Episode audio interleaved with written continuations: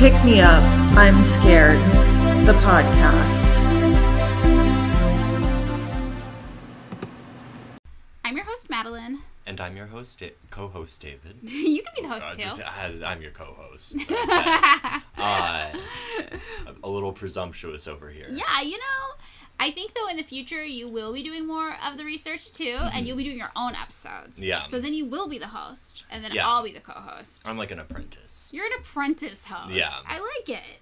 Um, okay, well, welcome to the episode. Today, we're going to start off with a little bit of housekeeping, and what we have going on is um, just a reminder about the book pre order. As always, I'm sorry, every single episode I start with it, but my book is still available for pre order until January 14th, and there is currently a promo where if you upload your proof of purchase to this link, then uh, you can get a personalized not personalized you can get just like a video from me. It's like this like video thank you promo that my book publisher put together and i will include a link to that location if you are interested in doing that um, we thought it might be like good for people who purchased the book as a gift for other people for holiday so you have something to give them it's like hey i pre-ordered this book for you so that is the thing going on with the book the book is called i survived capitalism and all i got was this lousy t-shirt and uh, the only other thing we've got going on for housekeeping is the Patreon. Uh, over on the Patreon, David and I have been trying a new thing where we upload supplementary uh, episodes that have to do with whatever content we're recording this week.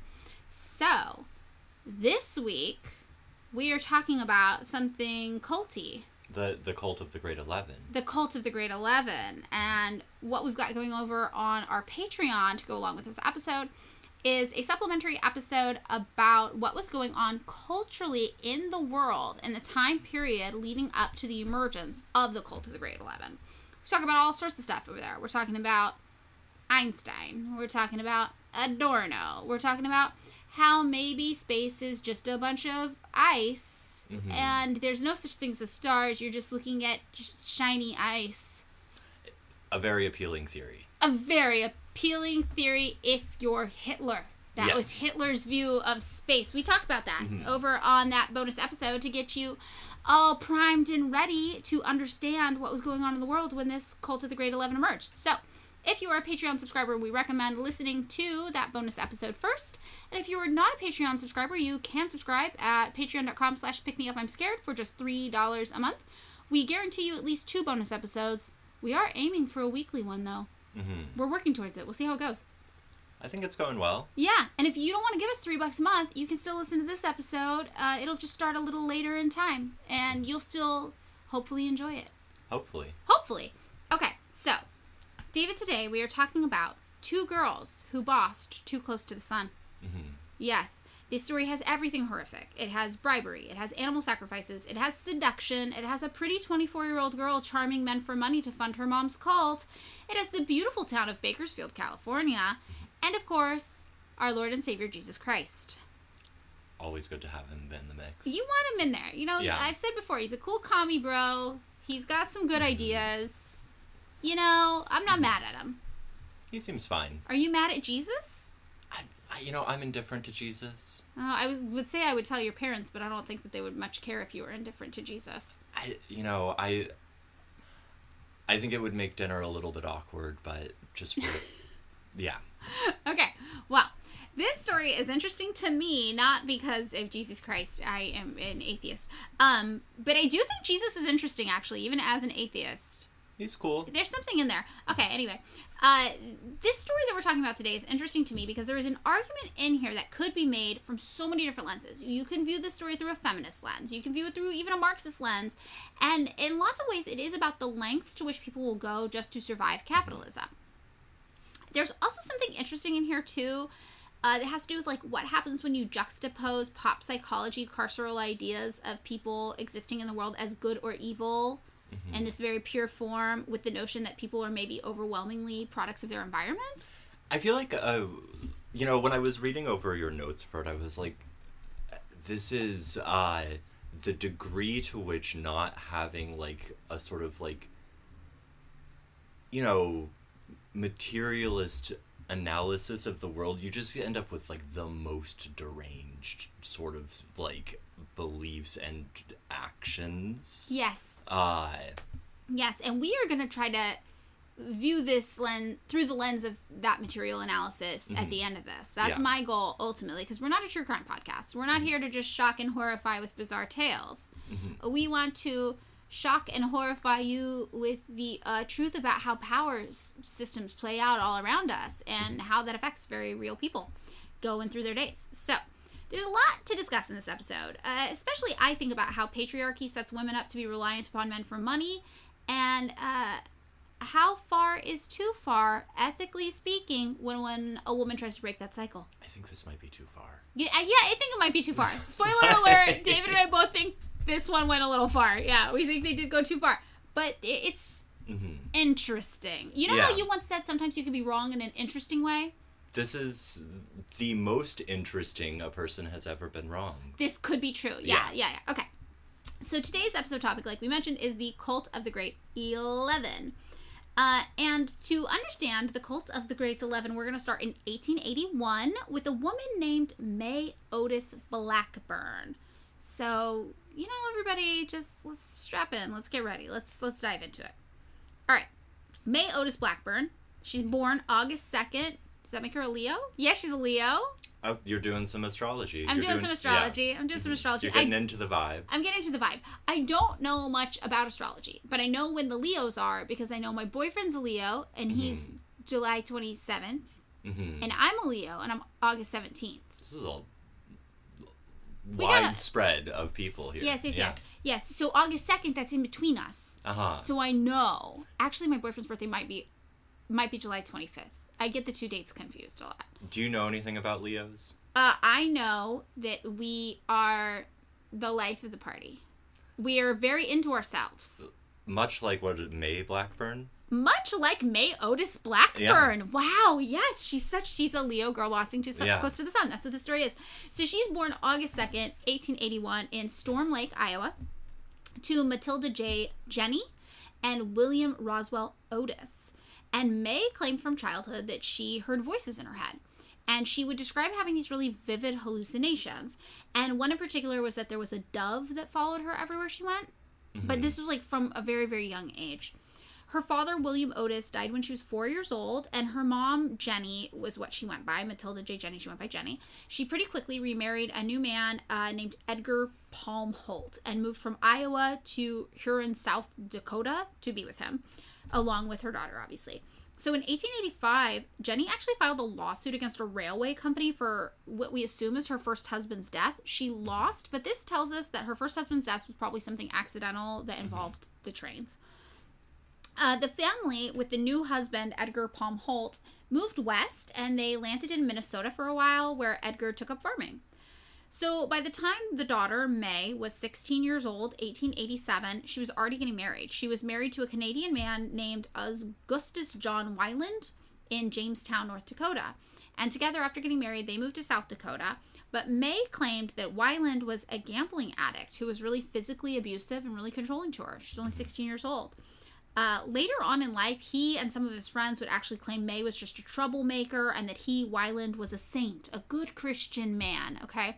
So, you know, hard to know what to believe, but I'm under the impression that he probably was both. He was probably a saint to his friends and a man with a good work ethic and a Christian man, and also probably controlling and abusive in his home. That's usually how abuse works, Yeah. right? Usually you get the guy and everybody's like, no, that guy's an abuser, but he's so cool to me. And it's like, well, you're not his wife at home. So, yeah, how do you know? Yeah. Yeah.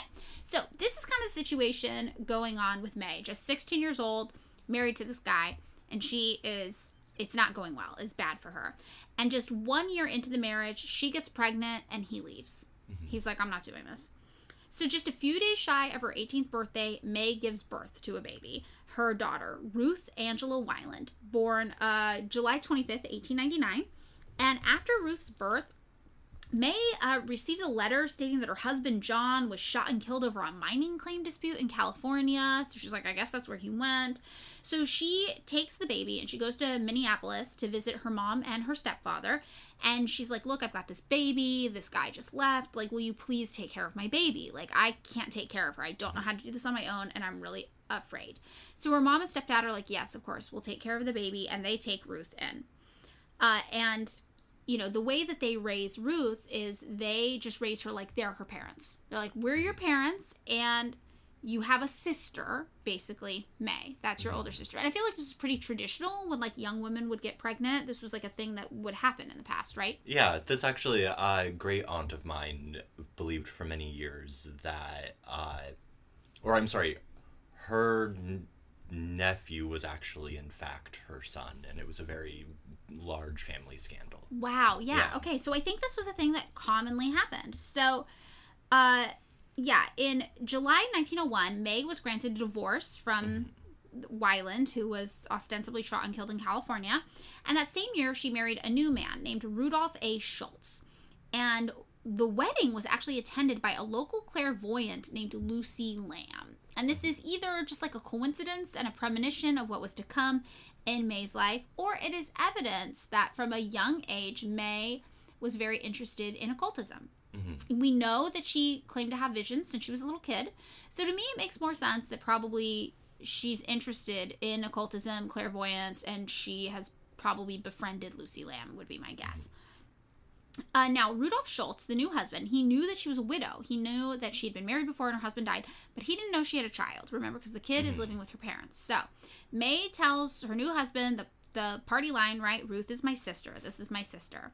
So, when May's parents decide to move from Minneapolis to Washington for work, May begs her husband for them to go as well. She's like, Can we please go too? Can we please move to the mm-hmm. Pacific Northwest also? I want to be near my family. Not mm-hmm. telling him, I want to be near my daughter as she gets older. So they end up moving uh, near Portland, Oregon in 1905 so that she can be close to Ruth, unbeknownst to her husband. And at this time, Ruth actually gets reintroduced to her mom for like the first time since babyhood because they've been kind of living in different places. And she is introduced at age five to this woman as her sister. So Ruth is even told this isn't your this is your sister. But May starts visiting really really frequently now that they live close enough and she's really active in Ruth's life. So meanwhile, uh, Rudolph finds work at this Oregon hotel, and May takes most of his earnings. She's taken the money. Rudolph Schultz, that's his name. He's earning $150 per month in total, and she's keeping $125 of this.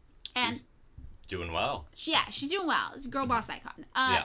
Some people are like, this is evidence from an early age that May has these really controlling tendencies, but some other people are like, well, her first husband was a gambling addict who like gambled mm-hmm. away all the money and left her feeling really unstable, abandoned her with a child. Like maybe she just wanted to be in control of the finances because she didn't trust that this man would spend this money well, right? Yeah. So whatever the case, this is what's going on. He gets to be in control of twenty-five dollars of the earnings himself, and she keeps one hundred and twenty-five. Uh, now, in 1906, something happens, and she ends up leaving her second husband, Rudolph. She gets this letter saying that her husband actually never died in California, that he is still alive. And she's like, Well, this means that you and I, Rudolph Schultz, are living in sin because I'm technically still married, and this is not okay in the Bible. So Rudolph begs her to stay. He's like, No, I'm like in love with you. Like, you can't go. And she's like, No, I got to get this figured out. So, some accounts say that she then goes to Tacoma and reportedly finds her husband there living under a different name and she gets so mad at him. She's like, "You faked you le- left me. You faked your death. And now you're here like, fuck you. You Yeah. suck. I hate you." And she goes back to Portland. Uh, shortly after that, though, she hires a lawyer and posts an ad in the paper looking for him to be like, you know what, we have actually unfinished business. I need to talk to you again. And someone sees this ad and comes forward and is like, hey, you know, some time has passed since you saw him in Tacoma. He's like, I actually hate to be the one to tell you this, but just recently, like recently, I helped bury that man in Alaska. So he wasn't dead in California, but he's definitely dead now because I was there. I know this guy. This woman's on a roller coaster. She really is. Yeah. And she's like, okay, so what? He faked his death in California, stayed alive, worked for a bunch of years, and then now he's dead in Alaska? What? So this is super confusing, but the guy is like, hey, just so you know, though, he was a good Christian man and he felt so bad about leaving you. And he worked really, really hard. And it turns out he made a lot of money and he had a $100,000 saved for you. Mhm. So it's in his will for you, and the only stipulation is that you, it's yours as long as you never remarried anybody else. So, Mr. Schultz, he's gone. He's gone. Uh, But she's also like, I don't want that money. Like, I'm a simple woman. He left me. I can't. And I'm separated from Schultz anyway because we were living in sin and I got all confused. Um, so sh- she is looking like, I don't want the money. I don't want anything to do with you. I was living with this guy in sin. I'm so confused. And later evidence showed that at this time, it's possible that her husband still was not actually dead. So he's faking his death again? Like, again, like it was just this really confusing situation. So she's like, I want nothing to do with this. I don't know what's going on here. And she instead starts dating a Portland lumber tycoon named Fremont Mont Everett, who has a net worth of actually $250,000 at the time, which would be the equivalent of 9 million bucks today. So he's doing pretty well. And this guy though is married. Oh.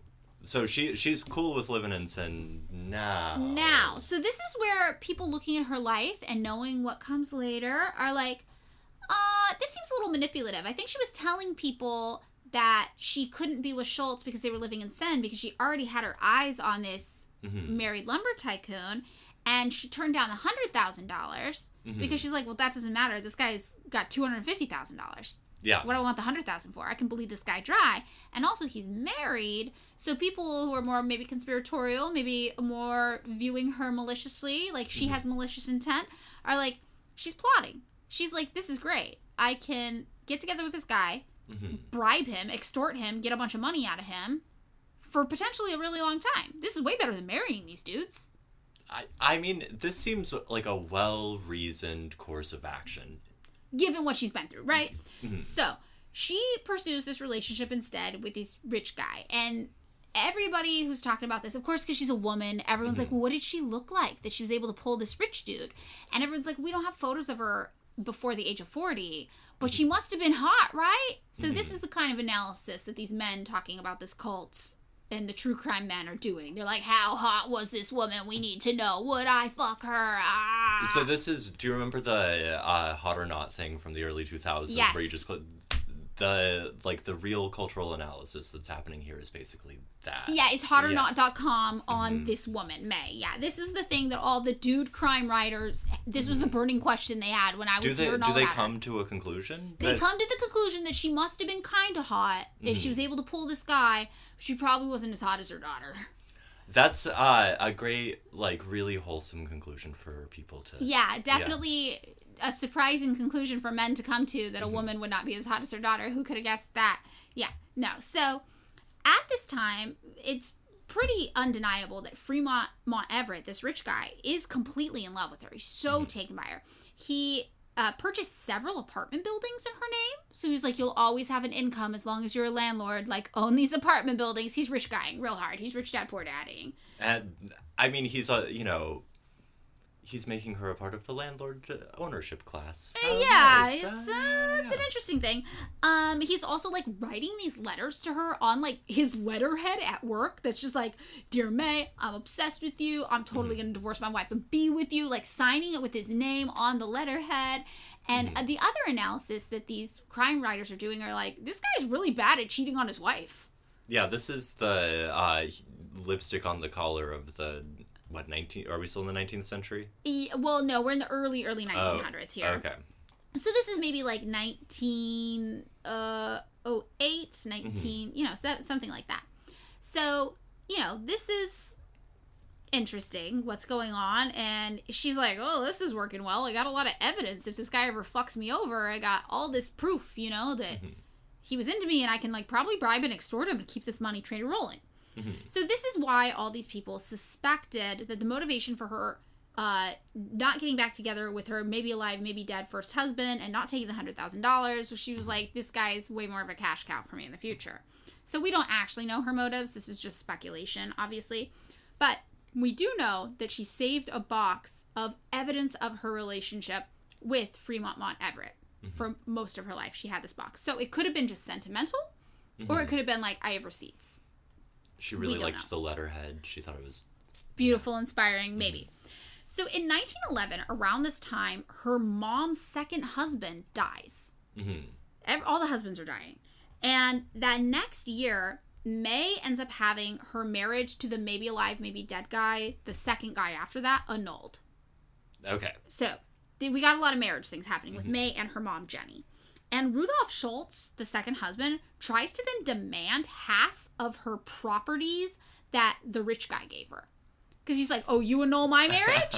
I take your properties. You know why? Because you took $125 from me every month, and mm. that money somehow helped you date this man and get the properties. And I don't know how, but I know it did. This guy seems like kind of a schmuck. Yeah, To be, he's- to be he- honest. He's I- kind of a schmuck, yeah. And these apartment buildings are valued at a lot of money by this point. Mm-hmm. They're valued at fifty thousand dollars, which is the equivalent of one point five million dollars. Mm-hmm. And he's like, I think I deserve half of that. And the judge was like, You don't. You definitely don't deserve half of that. You in fact deserve none of that. That's not. Mm-hmm. Yeah. So he wins nothing. He does not win the suit. So by this point, it's 1913. May is now 32 years old. Her mom, Jenny, gets married to her third husband. Mm-hmm. So we see is these women are like, one's down, got to move on to the next one. They're jumping from husband to husband, mm-hmm. but they don't have a lot of other options. Like, I don't even think you could open a bank account as a woman by yourself in your own name till like the 1970s in the United States. I know my grandma was mm-hmm. not able to open a bank account in her own name. They had to be like her father's name or her husband's name. So mm-hmm. if you're a woman in the 1930s and you're like, my husband died, what are you going to do? You mm-hmm. probably got to get another husband or try your best to. Your life's going to be easier if you can. Mm-hmm. So, May, 32 years old, her mom, Jenny, marries her third husband, who's a Portland grocer named Walter Blackburn.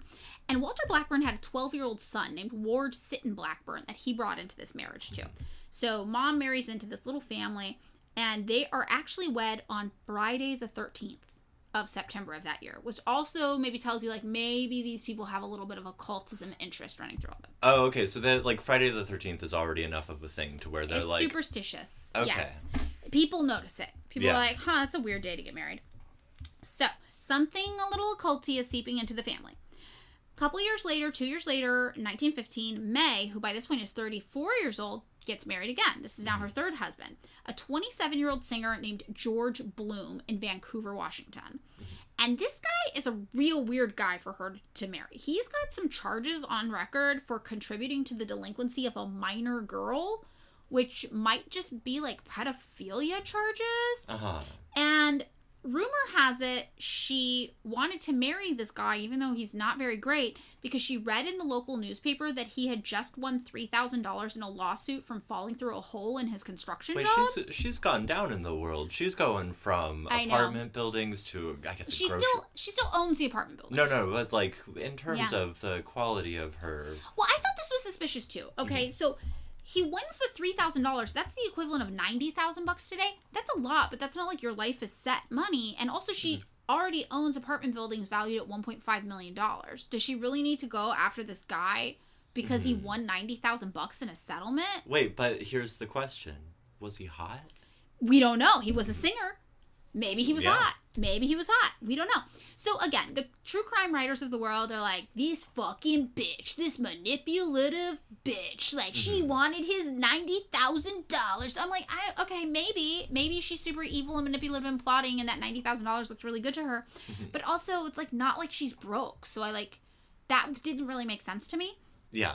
But this is how people tell the story. Like mm-hmm. she's conniving, she's going for the money man. But it does seem like she could pull a better money man than this. Mm-hmm. And she's 34. She's not. It's not like she's aging out. She's Yeah. fine.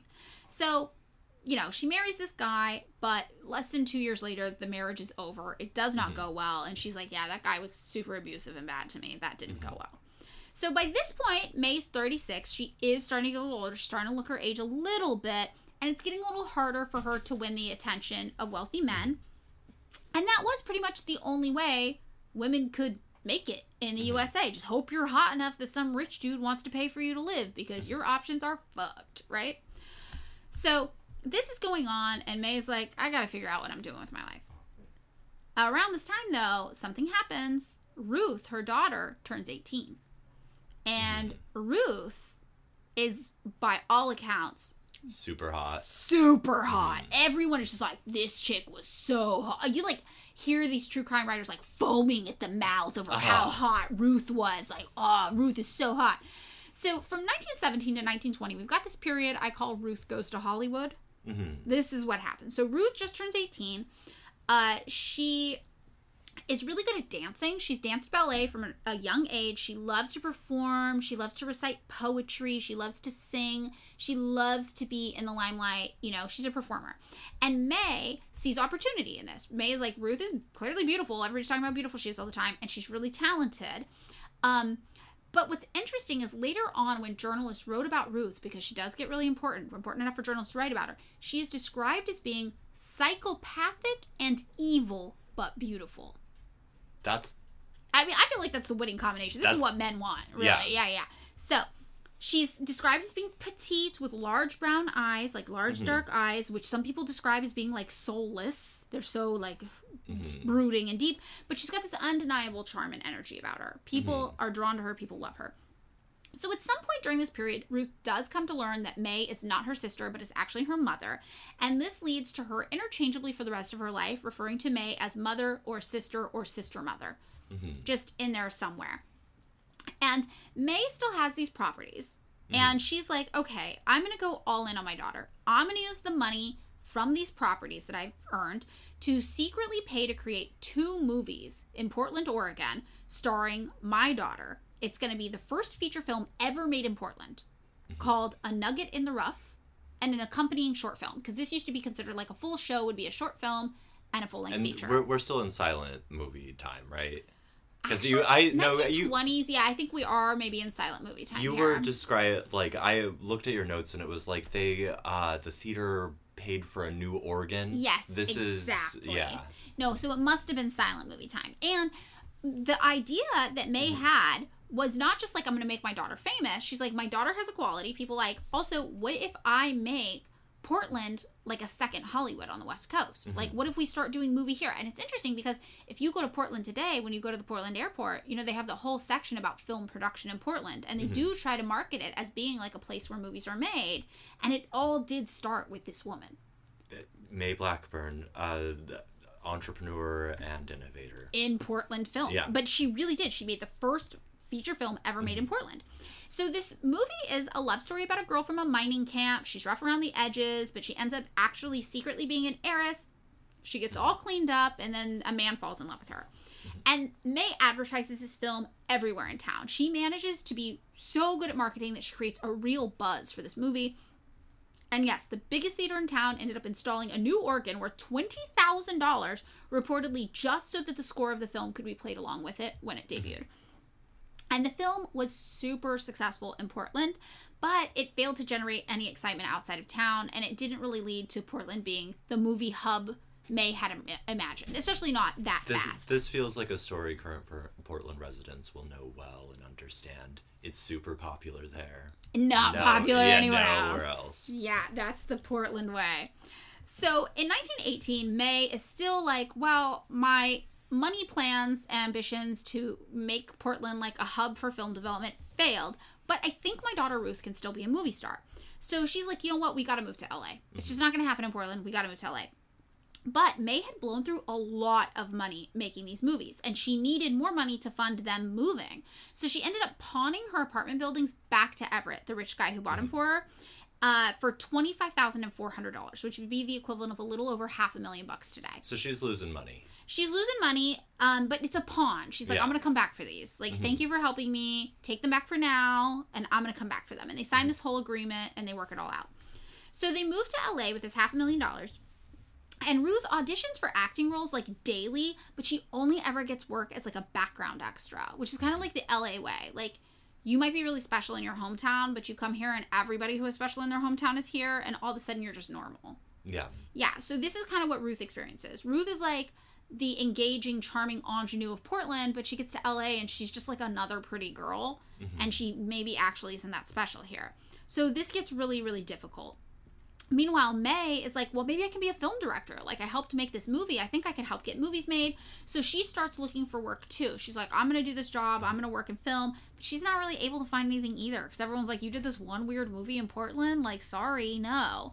So she starts to get really depressed and really anxious about money, mm-hmm. right? She's like, $500,000 isn't really enough for both of us to live our whole lives on. The equivalent of today, right? She she's at every cafe telling the barista about the script that she's going to write ev- Right. every time day. Yeah, Yeah. exactly. And everyone's like, it's not going to happen. So she gets so depressed and anxious that she stops leaving the house. Mhm. So she and Ruth are living in an apartment together, and she's like, not going anywhere anymore. She's just sitting at home and just reading her Bible. Is it? Uh, did I understand that they were in Bunker Hill? Is that where? Oh, I don't know where they were to start. They move a lot. So there's Yeah. a lot of addresses to keep track of. I do have some of the address numbers, but I don't quite know where they are at this period. I think I'd read somewhere when I was sort of like glancing over or stuff for this Yeah. that at some point they were living in Bunker Hill, which just seems per- if uh if you're a fan of Los Angeles noir or like Kiss Me Deadly, there are a lot of shots of it, and it's this very steep, weird neighborhood full of these kind of. By this time, I guess it probably still would have been a relatively affluent neighborhood, uh, but by the 30s and 40s, it was a pretty decrepit Ah, uh, okay. area.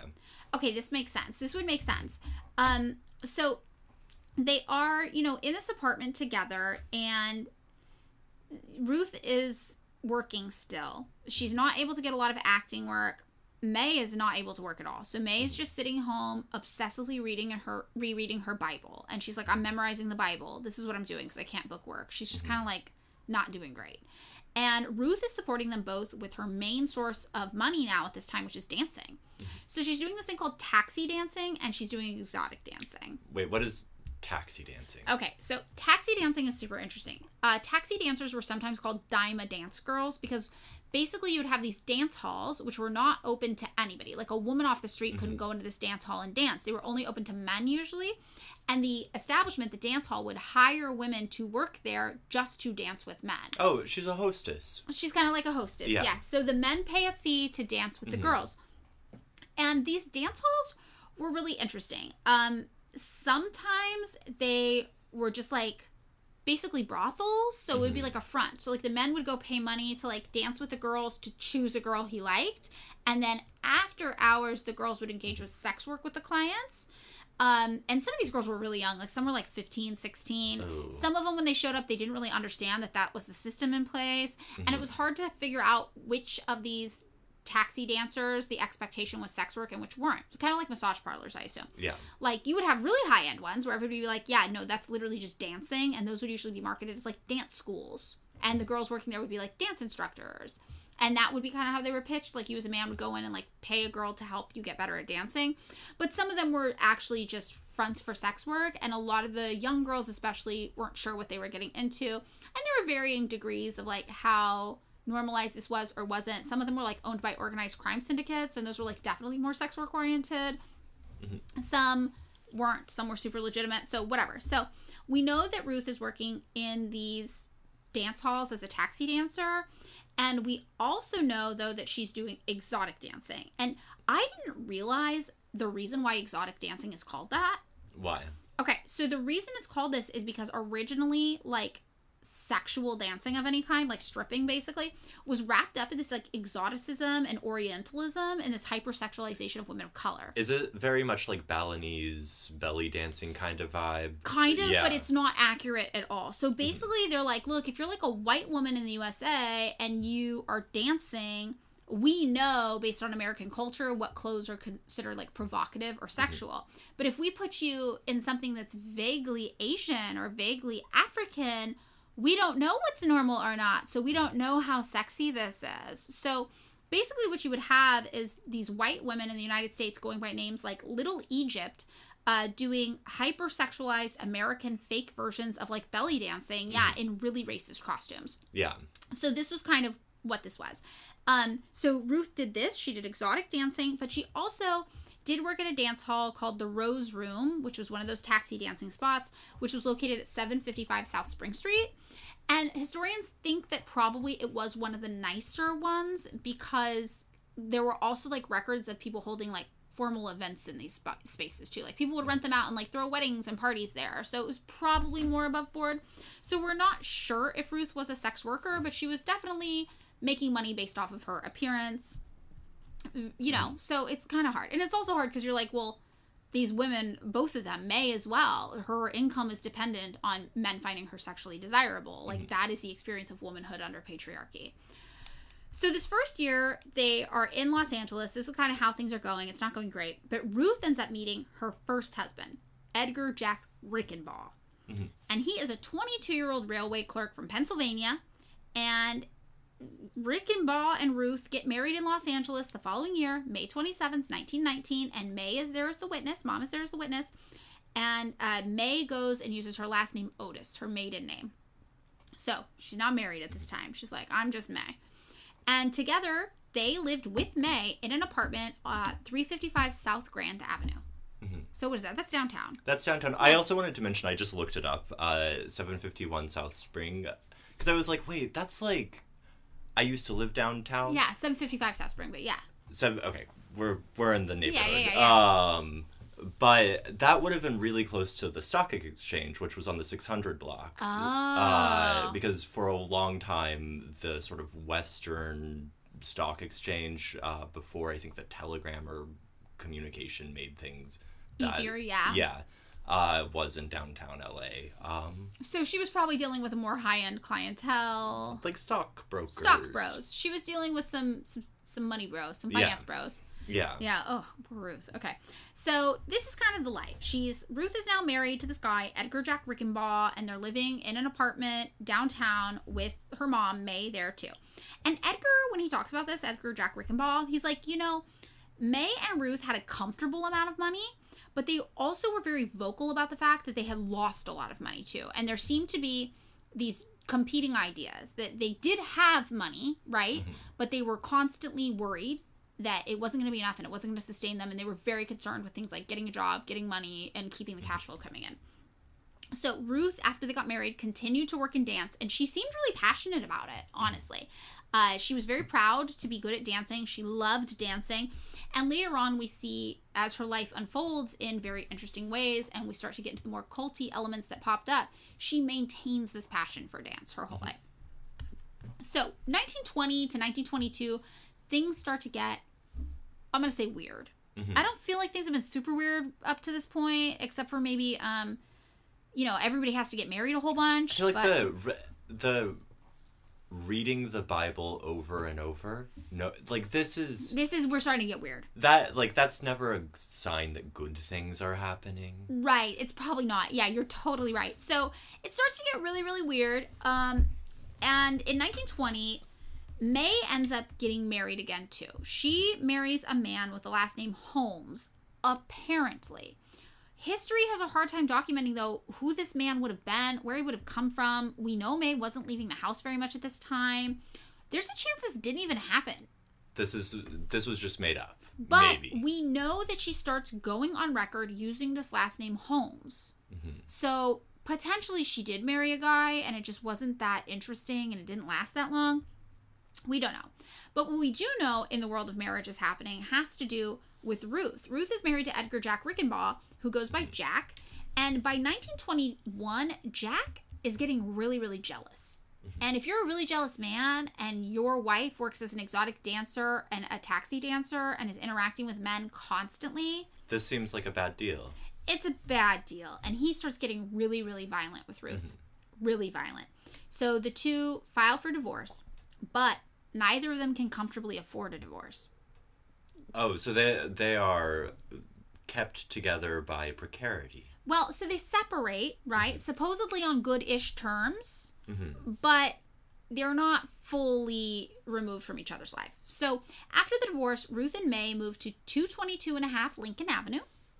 And they move in together. Ruth continues to work dancing jobs. Uh, May, meanwhile, has just gone full blown into reclusive religious zealot mode. She never leaves the apartment. She's just reading, rereading that Bible. That's all she's doing. She's just on the Bible, on the Bible, on the Bible.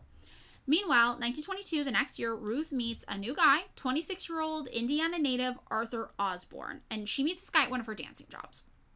So remember, she's still married to this super jealous, abusive man, Jack, but they're separated. They're not living together. She meets this new boy, Arthur Osborne. He lives in an apartment in Whittier, but he works in the California oil fields and also on the Sanchez Ranch in Santa Fe Springs. So he happened to mention, just when talking about his relationship with Ruth, he's like, yeah, you know, she wasn't very affectionate. She wasn't very conversational. She wasn't very sweet. She was very aloof and mysterious, very, very beautiful. And I was still just head over heels in love. There was something mm-hmm. about her. She was mysterious. And they end up kind of getting engaged, but the whole time he knows she's got this like abusive husband in the picture still. They're separated, they can't afford to get divorced. And he's kind of like, this is a problem. This is like scary. I don't like this. Uh, like Jack, the husband, he will still just show up at Ruth's house unannounced just to see what's going on. Super healthy behavior. Yeah, right. Um, so Ruth is like, we have to keep our relationship a secret to the new guy. She's like, I just don't want to set him off. Really, really scary, like textbook abuse dynamic, very frightening. Um, so while this is going on, this is the setup in their life. One night, both Ruth and May experience something I can only describe as like a shared delusion. So it, my first thought was gas leak. There's a gas leak in the apartment and they're having this delusion. But when I think about the fact that May from a young age was experiencing these kinds of delusions, it's also possible there's something going on that's like a genetic predisposition towards psychosis, maybe in the family. Uh, we later learn that Jenny, uh, May's mom, claims to have experienced some delusions as well. So this is either some sort of genetic predisposition towards psychosis, or maybe there is a gas leak. And to go along with the gas leak theory, um, the new boyfriend, Arthur Osborne, says that Ruth starts complaining about feeling vaguely sick all the time That sounds yeah. gas leaky, right? She's kind of weak. She's not feeling great. And it's hard because she's a dancer. It's a physical job. And it is a physical job. It's a lot Yeah. of labor. So he's really worried. He's like, I'm really worried about you going to work, doing this physical job when you're not feeling well. I feel like you should stay home and rest. And, uh, you know, something's going on. And this one night, living together in that house, Ruth and May both claim they hear otherworldly beings calling their names, and they both say they see a figure appear before them in bright white light. And they both report this pretty fast. Like the next day, like Ruth is telling her boyfriend, like, this weird thing happened last night. Um, so it's worth noting that a few years later, in 1924, the LA Times attempted to interview Ruth and May uh, about what would later turn into a cult, basically, that they found based on this experience. And their takeaway is not that these people are malicious grifters. The LA Times takeaway is that these people are just extremely mentally ill. Okay. So that kind of lends credence to the idea that there's some sort of genetic predisposition for mm-hmm. maybe schizophrenia or another psychological. I don't know. I'm not a mental health professional. I can't diagnose these people, obviously. But maybe there's something going on that's causing the people in this bloodline to all experience psychosis. Wait, did the LA Times weigh in on the burning question? Which burning question? Hot or not? hot or not, they did describe Ruth as being very hot. Yes, she's very hot. The LA Times said she was real looker. Um, so, you know, I think that there's a question here. We have no way of really knowing what happened, but we do know that at the same time, they very quickly reported having this shared kind of experience that's mm-hmm. otherworldly.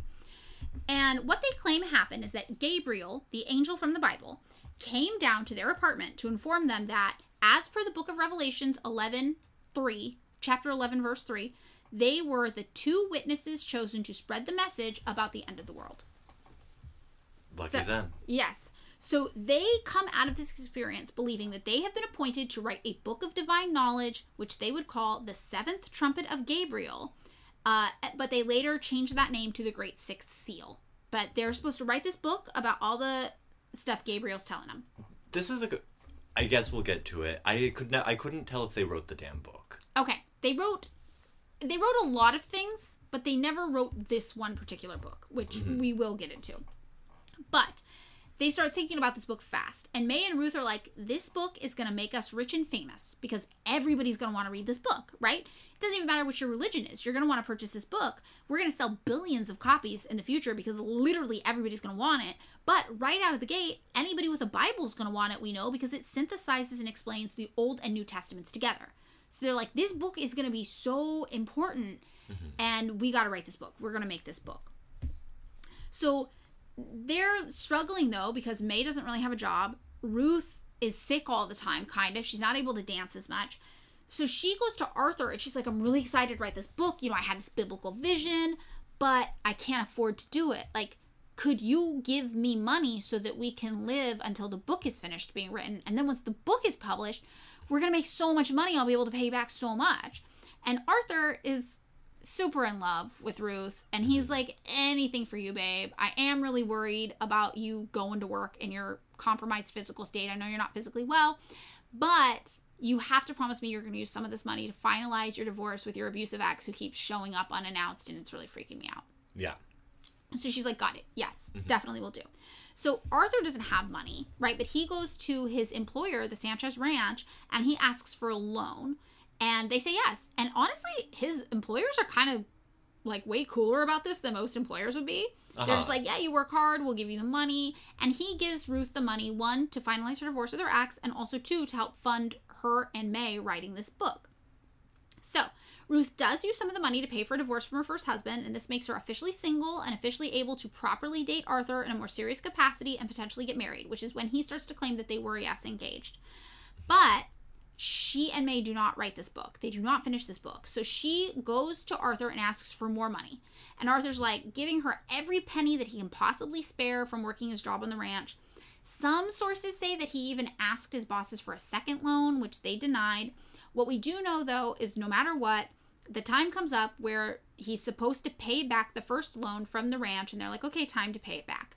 And this is where it's interesting, kind of like how cool the ranch is about it. He's like, well, I don't have the money yet. Can you wait? And they're like, yeah, sure, that's fine.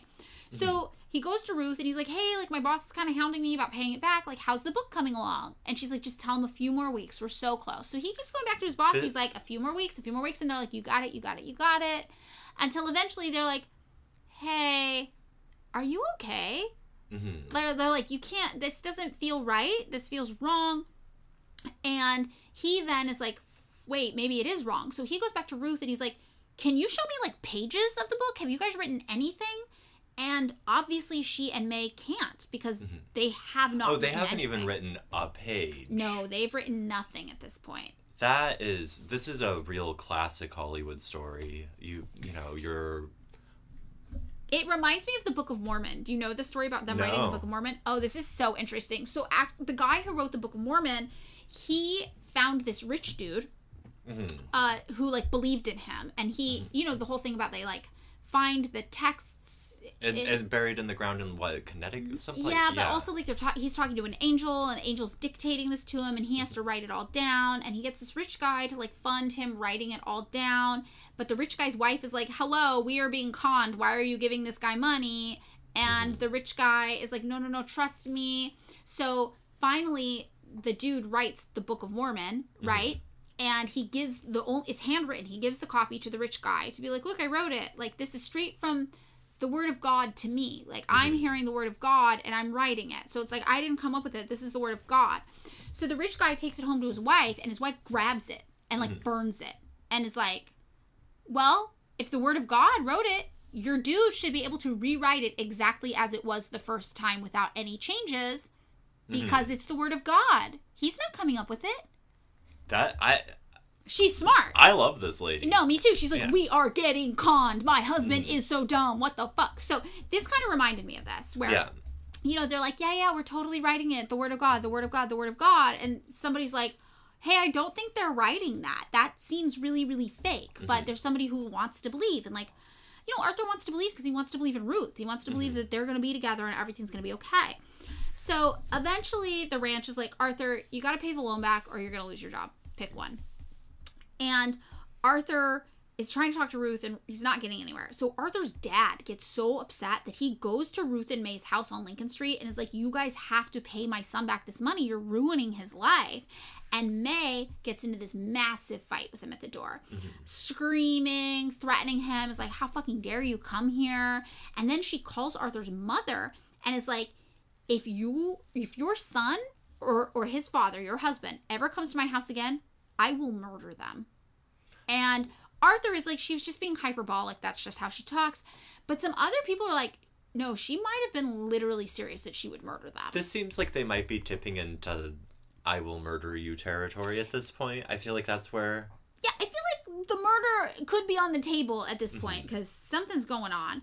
So Arthur does lose his job. Yeah, because mm-hmm. they cannot produce any pages of the book. He cannot repay the loan.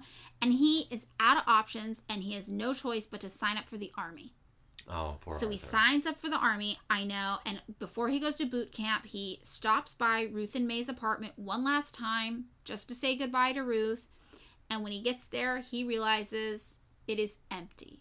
They've moved. They are gone. They have moved This I back to Portland.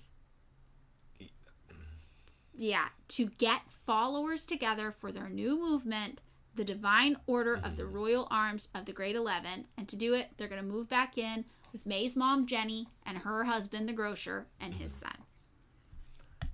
So, 1923, 1924, this is the return to Portland era. Now, it's too clear cut to say they just moved to Portland and they never go back to LA. The truth is, for the next three or four years, they're going back and forth between Portland and LA a lot, but around this time, Portland's really their home base.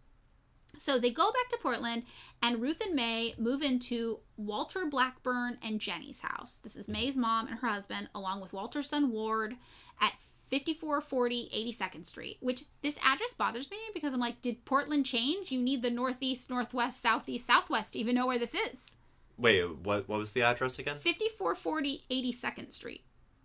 I feel like that's got to be like pretty far north if I okay. if I remember how the streets go in Portland. Yeah. But um So whatever the case, they move to the spot where Blackburn's grocery store is also located, and they get to work right away trying to recruit followers for this new spiritual endeavor they have.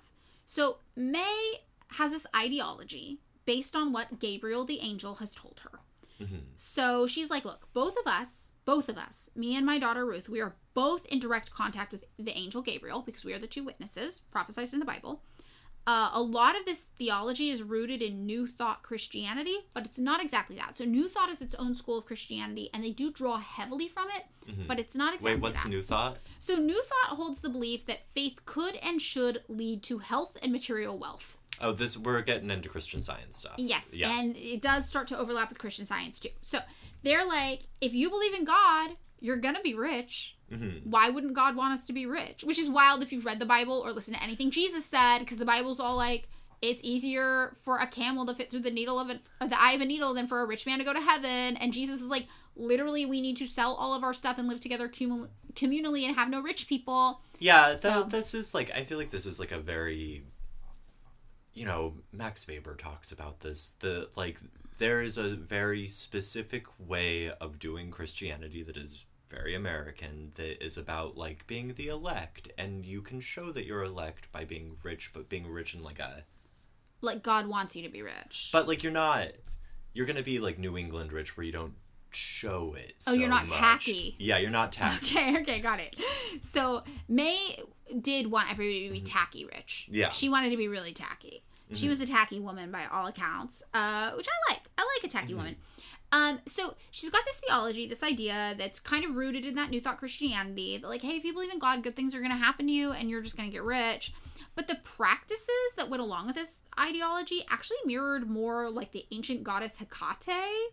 They were more pagan in practice, so they had this like kind of Christian ideology, but it came with these like pagan ideas of ritual and action. And May's recruiting style was described as using flowery metaphysical gibberish, which she started writing down, but just on parchment paper. So she would have like a stack of parchment paper, and you could only see the paper on top, but it would be like on a bunch of other papers, but the other papers were inaccessible. It was all bound together. Mm-hmm. So when you looked at it, it could look like it was like 3,000 pages, but it was only like 30 pages with a bunch of stuff under you couldn't see. Oh, this is she's doing the thing where she's making the space between the letters on her essay a little bit wider.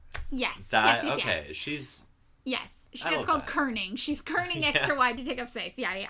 So this is also this process comes with props. She starts using props. She's got this like really tattered map. She's got this really old messed up Bible, and she's like, "Yeah, you know, when I when I accept the dictation from Gabriel, he's talking about all these places I've never heard of, these places I've never been. So I have to like look at this map and like look through the Bible to figure out like what he's talking about, Mm-hmm. so I can translate it in a way that makes sense for people."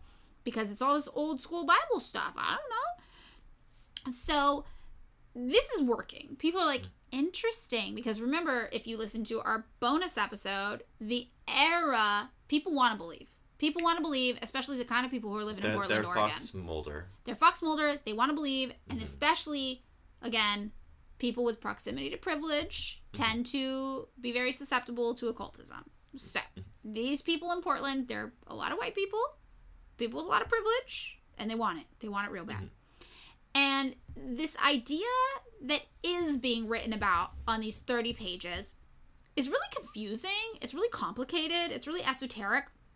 But the key idea she's expressing at this time is this. So the universe breathes in and out uh, via a fourth dimension. And as it does it, each breath, it swallows old dimensions and spits out new ones. And it's like this pump exists. It kind of regulates the cyclical cleansing of the fourth dimension. And that pump is called the tree of life. And when the tree of life is functioning properly, and this is kind of pseudosciencey, right? Because you're like, oh, like the tree takes in carbon dioxide and releases oxygen. So that's kind of the, the what's going on here. They're like the tree takes in the bad mm-hmm. old old dimensions and spits out clean good ones for us. And when it's working properly, man is going to live forever because the universe will be replacing our aging bodies with brand new ones at regular intervals. Because every time a new dimension gets spit out, we get a new body and we could just be living forever. Uh, but when Adam and Eve ate the apple, it was from the tree of life. And that actually broke the pump, and the whole universe got thrown out of whack. This is also it does feel it's very mechanistic in this very weird way that feels a little bit like it she was watching like a septic system work and was like I think I got an idea. Yeah, this is Jesus pump, Yeah. God pump. Yeah. So she's like, look, mankind, we can reverse the tree cycle soon, and then humans could live forever again. And then anybody who had ever died since Adam and Eve, they wouldn't be dead anymore because we'd get the new dimension spit out and then we'd all be good again. And the world would get very crowded. Yeah, but that's fine. She's fine with that. We'll mm-hmm. just build high rises. That's okay. Okay. So, anyone who can assist with fixing the broken pump tree, you're definitely going to live forever.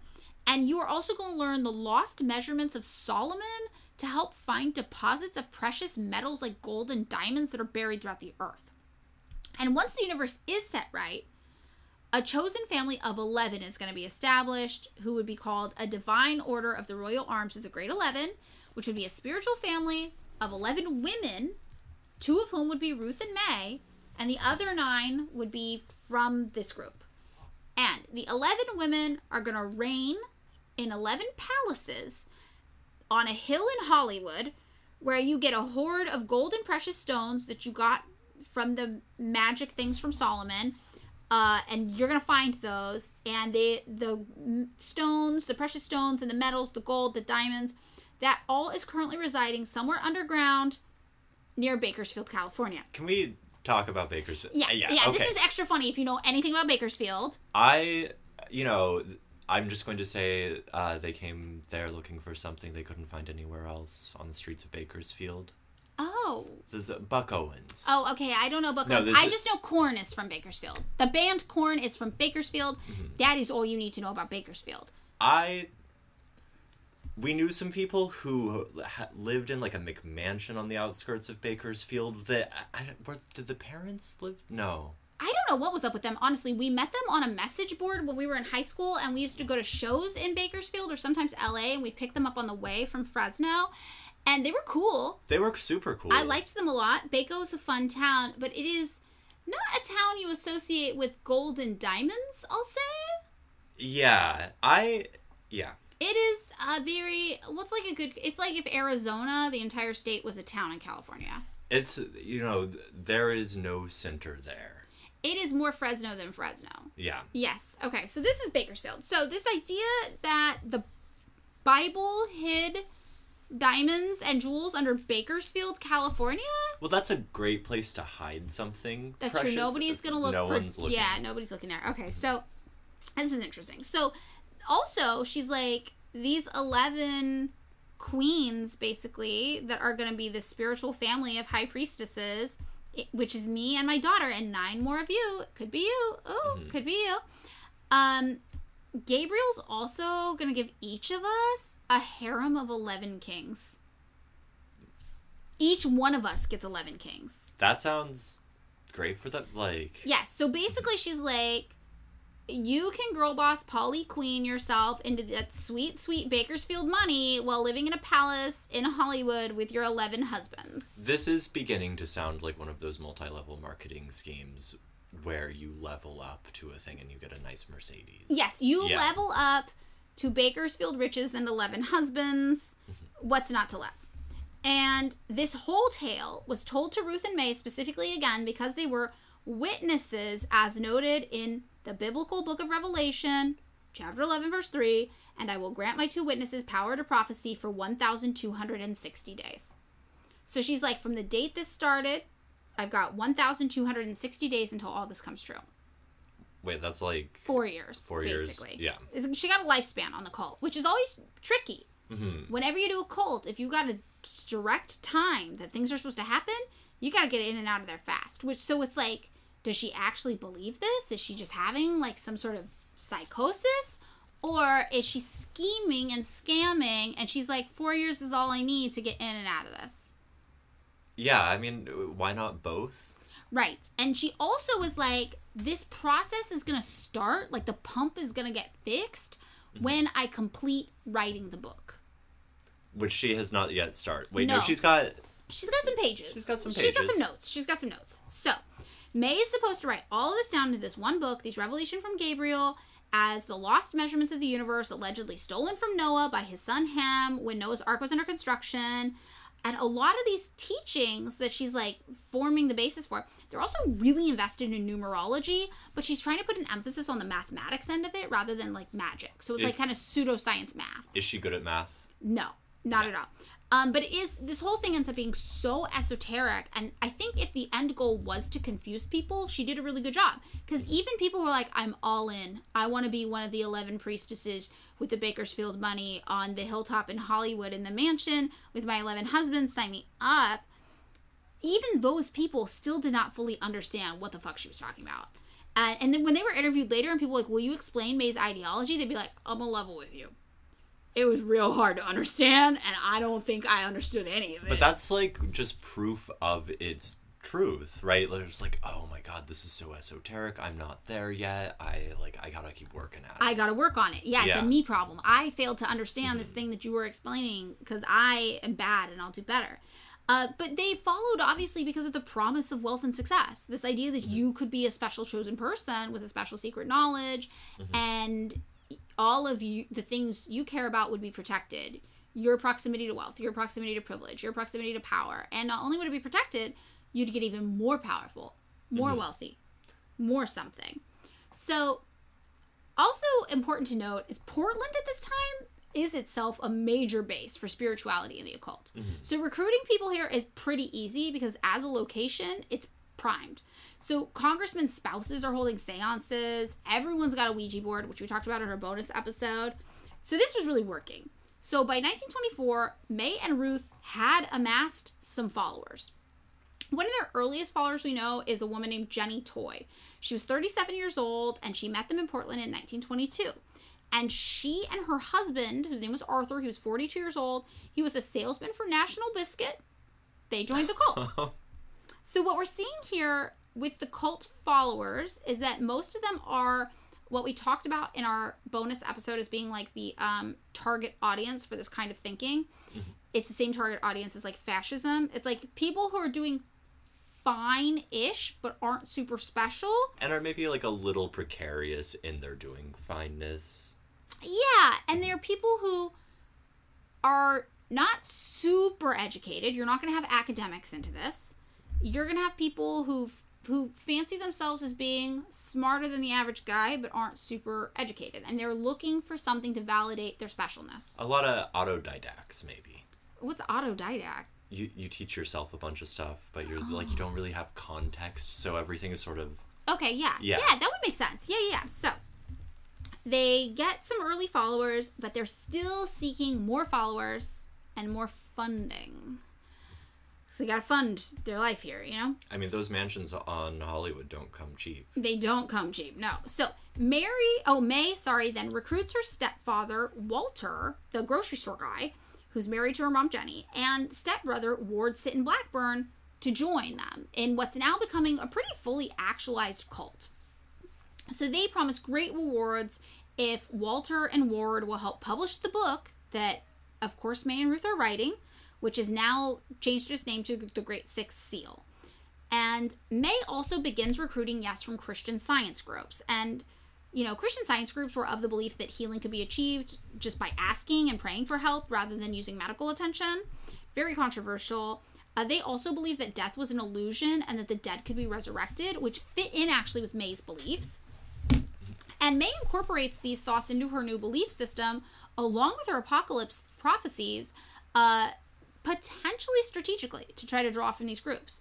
And it works because lots of people recruited aged 19 to 45 brought their families, they joined, and many of them were from this Christian science community.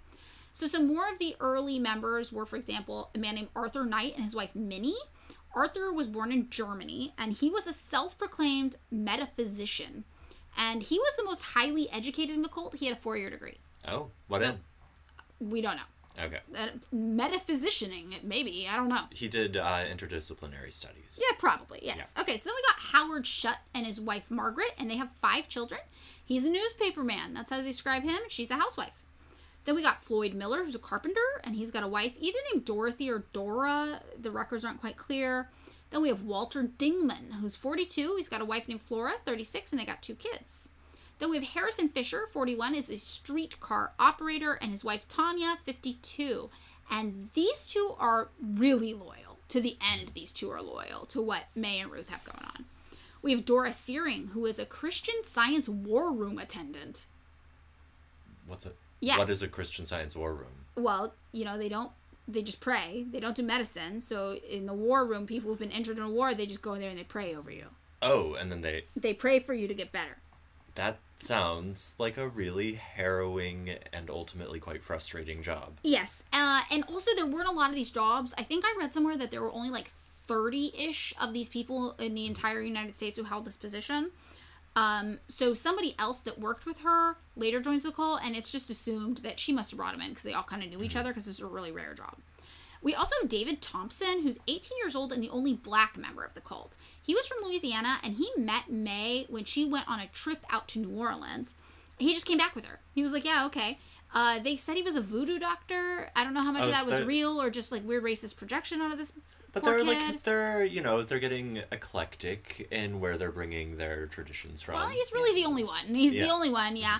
And a lot of people described him as rejecting social norms by one, growing his hair long, two, straightening it, uh, and also like three, being like, yeah, I'll go join all these weird white people where I'm the only black person there. So a lot of people in his community were like, yeah, he just like wanted to be different. He just wanted to do anything different. So he's described as like a large, muscular guy, and he ends up being basically May's de facto bodyguard and driver. He likes carrying a gun everywhere he goes, so he kind of just falls into that role. He sometimes has a girlfriend with him, but she wasn't part of the cult. She's just like around, just like, uh, I don't know what she's doing with all these crazy white people. Um, in Portland, May and Ruth also recruit a family who ends up being their most ardent followers. These are the most important people.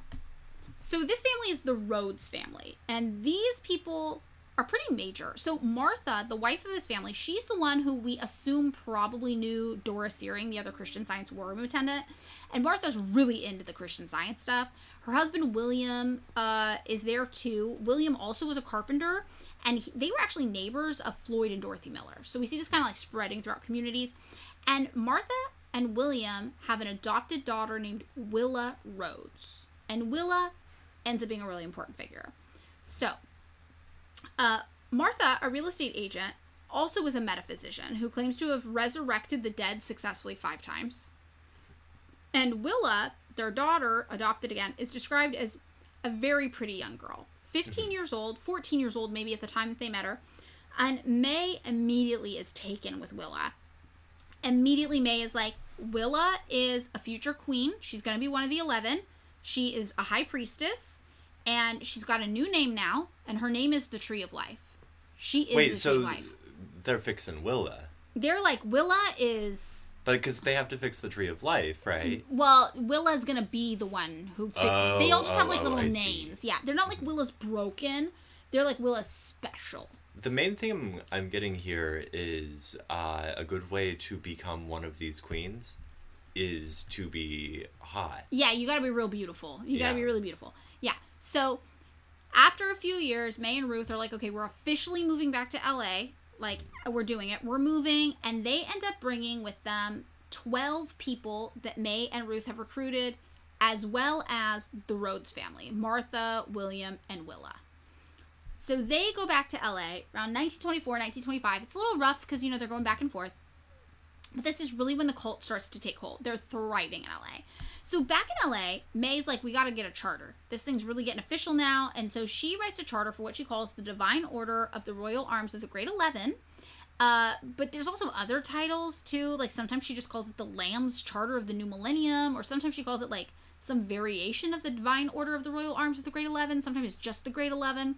But whatever the case, the charter says the order was established under the command of the living God, whose seven spirits, remember she's really into numerology, have voiced and given forward the word recorded in the seventh trumpet of Saint Gabriel. And that trumpet was held in the control of the hand of May Otis, obviously. Mm-hmm. May's the one controlling it. And Ward Blackburn, that's her mom's husband. No, no, no, her stepbrother is going to have the power uh, to honor and print the seventh trumpet, and his father, who's her mom's husband, is going to have the power to publish it. So Walter is her stepdad, her mom's husband. So he sells the grocery store in Portland, and he invests in a small printing shop in Los Angeles to do that. Like, we're going to print the book, we're doing it.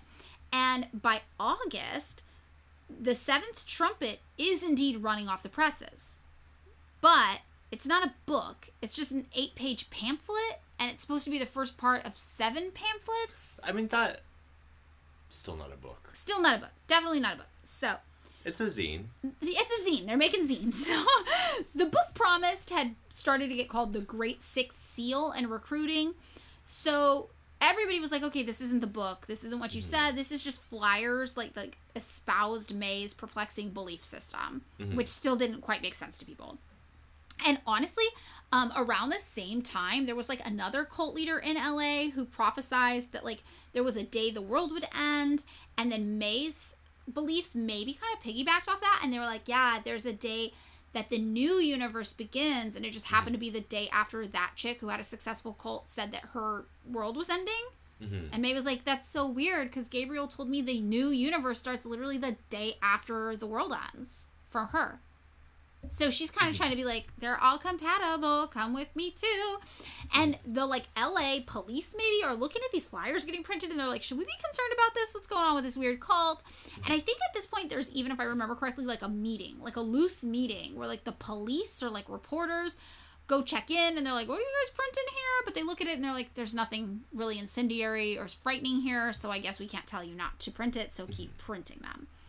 So new followers, meanwhile, now that they're in LA, are finding that it's really difficult to have jobs outside of the Great Eleven.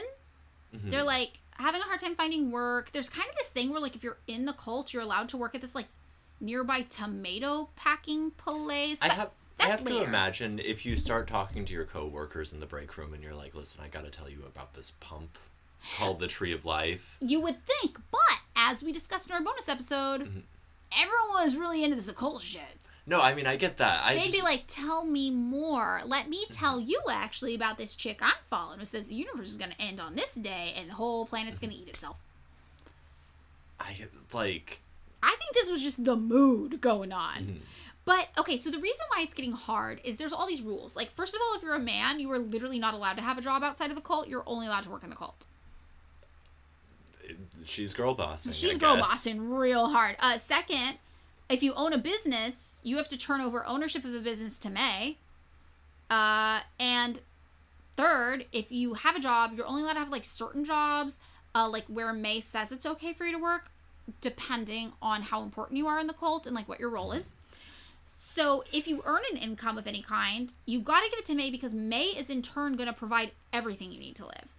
Uh, she's doing the food, she's doing the shelter. Her mom, Jenny, now is doing all the cooking for the cult. Really, she's just uh, an innovator in central planning of the economy. And she's got a real centrally planned economy, that's for sure. Uh, and in exchange, members have to renounce all sources of money from the material world. They got to turn over any cash, any paychecks if they are employed to May. And there's this ritual that comes about where new members, especially, but everybody places their money on the ground or their paychecks on the ground.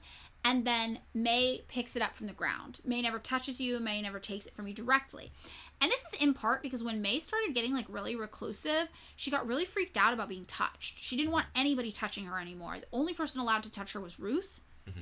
So this kind of served two purposes. One, May didn't have to touch people because she was really not okay with that. And also, it made new cult members view May as divine.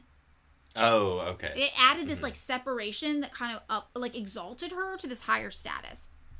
So this ended up being like a ritual, this like money exchange ritual, but there were all sorts of rituals that May was implementing with her new cult. Uh they were sometimes made to rub butter on their feet, the cult members. They were all given new names. Uh, so I touched on that a little bit. So May explained that when Adam and Eve ate from the apple in the Garden of Eden, every human being's heavenly name was stripped away from them, and they were given earthly names. But if you joined the Great Eleven Club, they were calling it at the time, May bestowed followers with their returned heavenly name. So May's name was the North Star, and Ruth's name was the Grand Royal of the Water of the Father's Blood. Um, May also went by a lot of different I, names. I feel like you. Well, you're gonna put Grand Royal of, or I'm sorry, what is it? Grand. Grand Royal of the Water of the Father's Blood. You're putting that on your stationery. You're It's going pretty to long. you're going pretty to the bank. Well, if you if you can have a bank account, you're going to the bank and you're signing that. Yeah, it's And it's it's ki- not. it's pretty. That's it's cumbersome. It's not great. It's pretty long. I think the Tree of Life was cooler. Yeah, Some chick later got Rainbow. That's a good one. That's nice. Rainbow's nice. Yeah, yeah. Yeah. Um, May also went by Queen May or the Heel of God or just Mother. Oh, like the heel of God. This is the thing that Moses sees, right? In Exodus. I don't know. There's you like went a to Christian school. I don't. I there's don't like know. a uh, like a thing where on like the hill where um, Moses wants to see God, and obviously that's no. But Um, he shows him his heel. yeah. That is a wild story. That's in the Bible. It's That is been- it- goofy. it's it's been a long time. The only reason I remember this is that Moses Maimonides, who's a very lovely, you know, you know, late Middle Ages Jewish philosopher, has a whole thing where he's like, "No, listen, this is not real. This is not literal. Do not take this as God has a heel." Okay. All right. Yeah. Okay. Okay. Foot fetish God edition. It's very interesting. Um. All right. So wild, but yeah, that makes sense why she's called the heel of God because it's the mm-hmm. part of God you're allowed to see because she's the messenger mm-hmm. of Yeah. God's vision according to Gabriel. Okay, so that makes sense. She also made the cult members eat in this really particular way. Like she's like alfalfa sprouts, great to eat. Maybe a coincidence they're super cheap, and she's the one supposed to feed them. Maybe apples bad. Don't eat apples. Those are the eye of God. Remember what Adam and Eve did with the apples from the tree of life. You don't mm-hmm. want to do that again. Don't eat the apples. Uh, you're also not allowed to eat walnuts, Hellmann's mayonnaise, specifically the brand, or T-bone steaks. Again, might have been economic in motive. Those things were kind of expensive, and she was responsible for paying for everybody's food. So she's like, actually, eating really nice cuts of meat is forbidden. It's not me that tells you you can't. It's Gabriel told me. Uh, they also had rituals that involved, again, we mentioned this at the beginning of the episode, animal sacrifices or like group activities in robes, which sounds pretty spooky, or sometimes just like naked dancing in the night. And as this is going on in 1924, May marries her fifth husband. She's going through them. She's going through them. This one's a real wild one. Oh, Uh, yeah, it is her stepbrother Ward Blackburn. can we talk? Okay, the what was it? The extraordinary mustache. How was he described? Um, you know, the mustache is described really interesting. So the thing about Ward Blackburn, first of all, she names him the North Star of the world, but she had also named herself the North Star, so he's the North Star of the world. Uh, she's 43, he's 23. He's younger than Ruth. Damn. Yeah. And there this was never proven, but there were rumors around Portland that Ward was a pedophile. And maybe it's possible May figured that Ward would never want a physical relationship with her, which was good because she never wanted to be touched. Um, but again, we don't know that he was a pedophile. We just know that he was a really weird guy. Like he did have this mustache. He had this long drooping mustache that other It- people thought was really weird. It's a. I think I described it to you as a reverse Hitler. yeah, the center gone and the sides real long. Yeah. Yeah. Uh, he wore his hair slicked back, which was weird. He had five inch long fingernails, and part of me thinks like was he actually a pedophile or is this just a gay man being maligned by his community in the 1920s for being weird and potentially queer? that- you, I saw that in your notes and I was like, that. Well, I have a reason why I think Okay. this. First of all, he never wanted to touch women. Ah, He wore his fingernails long. He had an effeminate way of dressing. A classmate described him as having many queer traits. Mhm. And that word can be used a lot of ways, but was sometimes used to describe gayness, which is why it was reclaimed by queer people. Mhm. And since the Satanic Panic of the 1980s put a lot of gay weirdos in prison by saying that they falsely claiming that they were child molesters, and this is something gay people get hit with all the time in society. They're always like, the children, protect the children from the queer people. I am just skeptical when I see rumors that a man who presents femininely and does not touch women is a pedophile. You know? I'm like, Yeah. okay, there's no way for us to know this for certain. But when I heard that, I was like, okay, this is an interesting situation. We're not sure. Nobody's sure. There's no proven record. So when you hear people talk about this cult, people will just be like, yeah, he was a pedophile. But it's like, we actually don't have evidence of that. Mhm. Uh, so, you know, up in the air. I'm not saying he was. I'm not saying he wasn't. I'm just saying, we I- don't know. I will say, I looked up a picture of this guy and I was like, this is uh, a choice. his he had a very strong aesthetic about Yeah. him. Yes. So, you know, jury's out. He was considered just weird by his community. His community was like, we don't know what's going on with this guy. It could be because he's a bad dude for sure. It could be that he was just being maligned for being weird or presenting feminine or being eccentric. We don't know. So, whatever the case, we do know May married this guy who was way younger than her with the expectation that they would never have to have a physical relationship, and that was good for her. Mhm. In May of that same year, uh, Ruth took her second husband, who was a 17 year old named Sammy Rizzio. So, Ma- Ruth at this time is 24, remember? So, the Ward, the stepbrother, is 23. Ruth, 24, older. And Ruth's husband's 17 years old, which is pretty wild. And in July 2024, just a few months after getting married, Sammy started to get really threatened by Ruth's like position in the cult. Like she was pretty high up in the cult, right? She was one of the two chosen witnesses. So they exist in this now cult kind of setting, surrounded by these people who are constantly talking about how important Ruth is. And he gets really threatened. They get into this fight. He gets mad and he gets physically abusive towards her mm-hmm. and then leaves the house, storms out of the house. Uh, and everybody who talks about this is like, yeah, he was super emasculated by the relationship. Men in the cult, again, were not permitted to work outside of the cult. Like, he was just stuck there, and it was all about Ruth. And he was very physically violent to her. When he tried to return to the house he shared with Ruth later, May and other cult members refused him entry. They literally barred the door and they were like, no, absolutely not. You go. And later, when Jenny, Ruth's grandma, talked about this man, she was like, "Yeah, the basically the first one, fucking dud, abusive bad man, bad bad man, hurt Ruthie. Second man, also bad, bad bad man, hurt Ruthie. Like, no, fuck these men." So, Ruth never saw Sammy again after that. The cult was just like, "Uh, uh absolutely not. You don't go near her." But May went to the cult's druggist. They had their own druggist named Eleanor. She worked in the cult doing drugs to pharmacy stuff for them. And she was an early recruit from the initial LA days, like before they even fled to Portland. She got kind of in on it. And uh, she goes to Eleanor, who's an early recruit, true believer, and May says, Hey, Gabriel the angel informed me that Sammy needs to die. They're killing Sammy. Yeah. And May is like, You got to give me poison. And Eleanor is like, I cannot give you poison to kill this man. I am so sorry. So Eleanor was an Ohio native and she had always been a pharmacist along with her husband, like since she started working. They operated a drugstore in Cleveland together. Then they moved to Los Angeles and opened a small pharmacy at 4361 South Central Avenue. And this is what she was doing when she had met May forever ago. So she took her job as a pharmacist seriously. She had been a pharmacist way before she ever knew about the cult of the Great Eleven. So she was like, I'm not doing that. So a month later, May comes back and tells Eleanor that Sammy doesn't need to actually die. He just needs to die a symbolic ritual death, not a real death. So she's like, I'm going to sprinkle poison around Sammy as part of a ritual. Can you give me poison to fake kill Sammy? But it has to be real poison or the ritual won't work. And Eleanor, there are theories about what happens here. One theory is that Eleanor actually does give May poison and then later lies about what she did to cover her tracks. The mm-hmm. other is that what Eleanor says is 100% true. So what Eleanor says happens is that she gives May chloroform, which is legal. Mm-hmm. She's like, you can get this anywhere, whatever. Here's chloroform. But May also is like, I need this illegal, super powerful thing.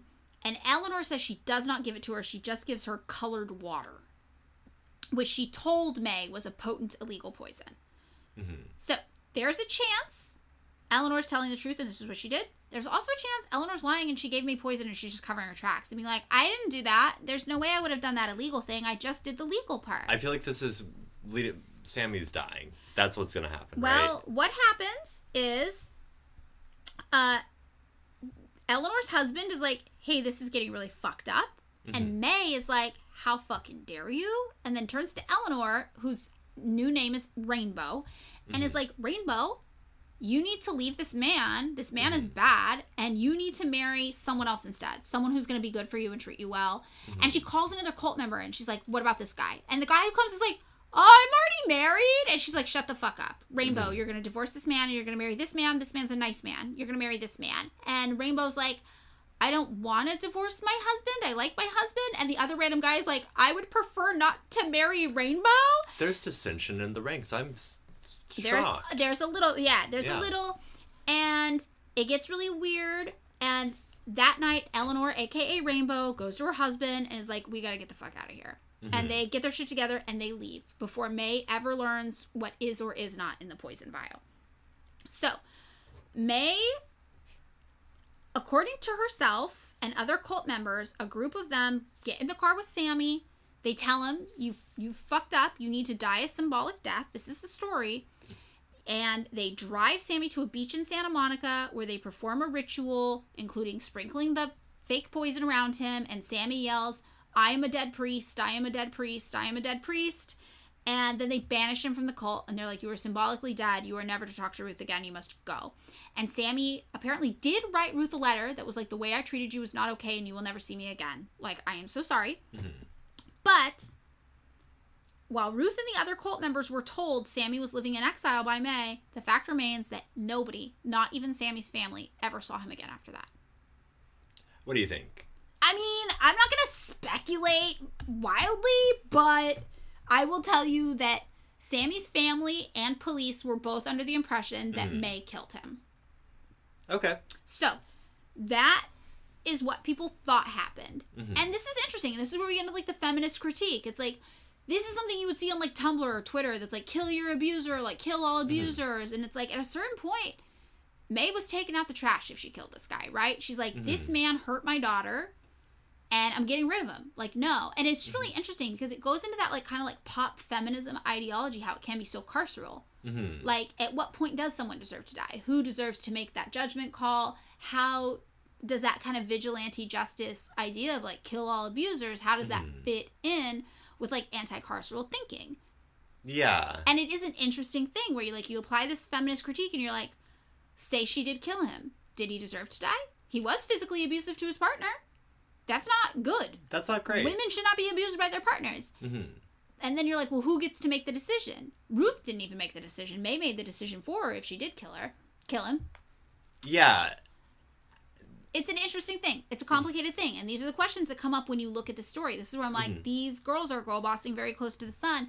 At what point? Who? Who? First of all, who gets to decide the ethics of the situation? Mm-hmm. And like, second of all, did they go too far but in the right direction towards justice? Is there malice here? Is there good intention here? Like mm-hmm. what? It's just a lot. It's a lot that you can assess sys- systemically from this and a lot of questions to ask yourself as you hear the mm-hmm. story. So this happens. Also that same year something objectively very bad happens. Mm-hmm. Very very bad. On christmas day 14 year old willa rhodes the future queen the high priestess starts to complain about a sore tooth Oh no. and her mother, a Christian scientist who did not believe in medicine, mm-hmm. began to pray rather than taking her daughter to a doctor.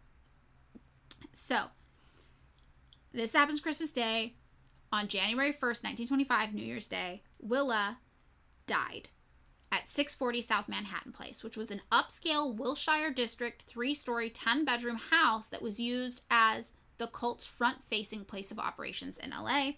From what was later determined to be an abscess tooth. So at this time, cult members are kind of living all over the place. Like Willa's mm-hmm. securing housing for them, not Willa, sorry.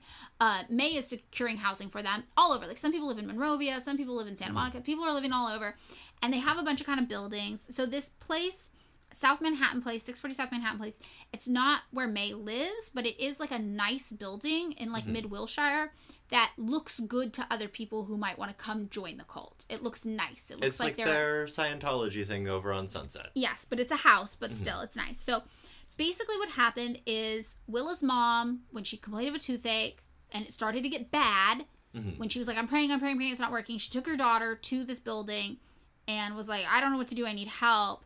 And that's where Willa died. Mm-hmm. Um, so May told Martha and William, don't worry, because your daughter's going to be resurrected in 1,260 days when the universe resets. Mm-hmm. So I don't think you should tell the rest of the cult about this because it's just going to freak them out. Let's keep it a secret and let's just preserve Willa's body while we wait for the resurrection to come. And to me, this is interesting because this is kind of symbolic of, or like tells me like maybe May actually believes this stuff because Willa died of an abscess tooth. So there's no harm in being like, yeah, Willa died of an abscess tooth and mm-hmm. you know, taking calling the police or calling the paramedics or whatever.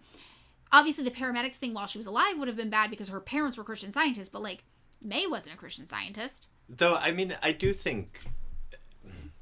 Right, Willow was supposed to be one of these, like The future queens. the future queens, and having your fu- one of your future queens die on you probably not good for your prognosticating credibility. That's probably true. Yeah, but if you're like, well, yeah, she's dead, but she's going to come back in 1260 days. You could just believe that and not have to preserve her body on ice. Yeah, I mean, I guess it's just like, what do you like?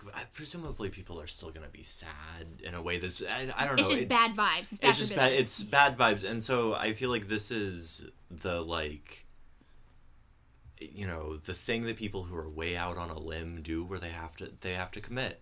They're committing to the She- bit. yeah, Okay, so uh, they tell everybody, other cult members, Willow went on a trip out of town. Willow's Mm-hmm. out of town for a bit, and all the other cult members, by everyone's uh, admission, they just believe this. They're like, yeah, of course, she went on a trip out of town. That's fine.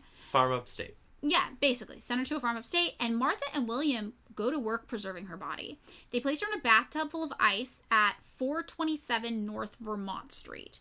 And this is one of the other addresses they have. This, I mm-hmm. believe, is the address actually that May is living at at the time. And they replace the ice every single day to prevent decay. They also place flowers over her in the bathtub and like spices. And mm. Later on, people say this preservation method for the outside of Willa's body works extremely well. Like people are like, "How did you even do this? This is wild that this works so well." Um, also, May's mother Jenny reportedly once found seven stray puppies in the street, which they named Do Ra Mi Fa So La Ti and gave them to Willa as a present. And the puppies were killed and buried along with Willa's body. So this was like very like taking from Egyptian culture. Like your pets go out with you in the Oh, that- afterlife. Like a maybe very popularized idea of like ancient Egypt. Yes, exactly. That pop culture kind of white American mm-hmm. interpretation of what's happening in ancient Egypt. And they were like, well, the seven puppies also represent the seven tones of the angel Gabriel's trumpet.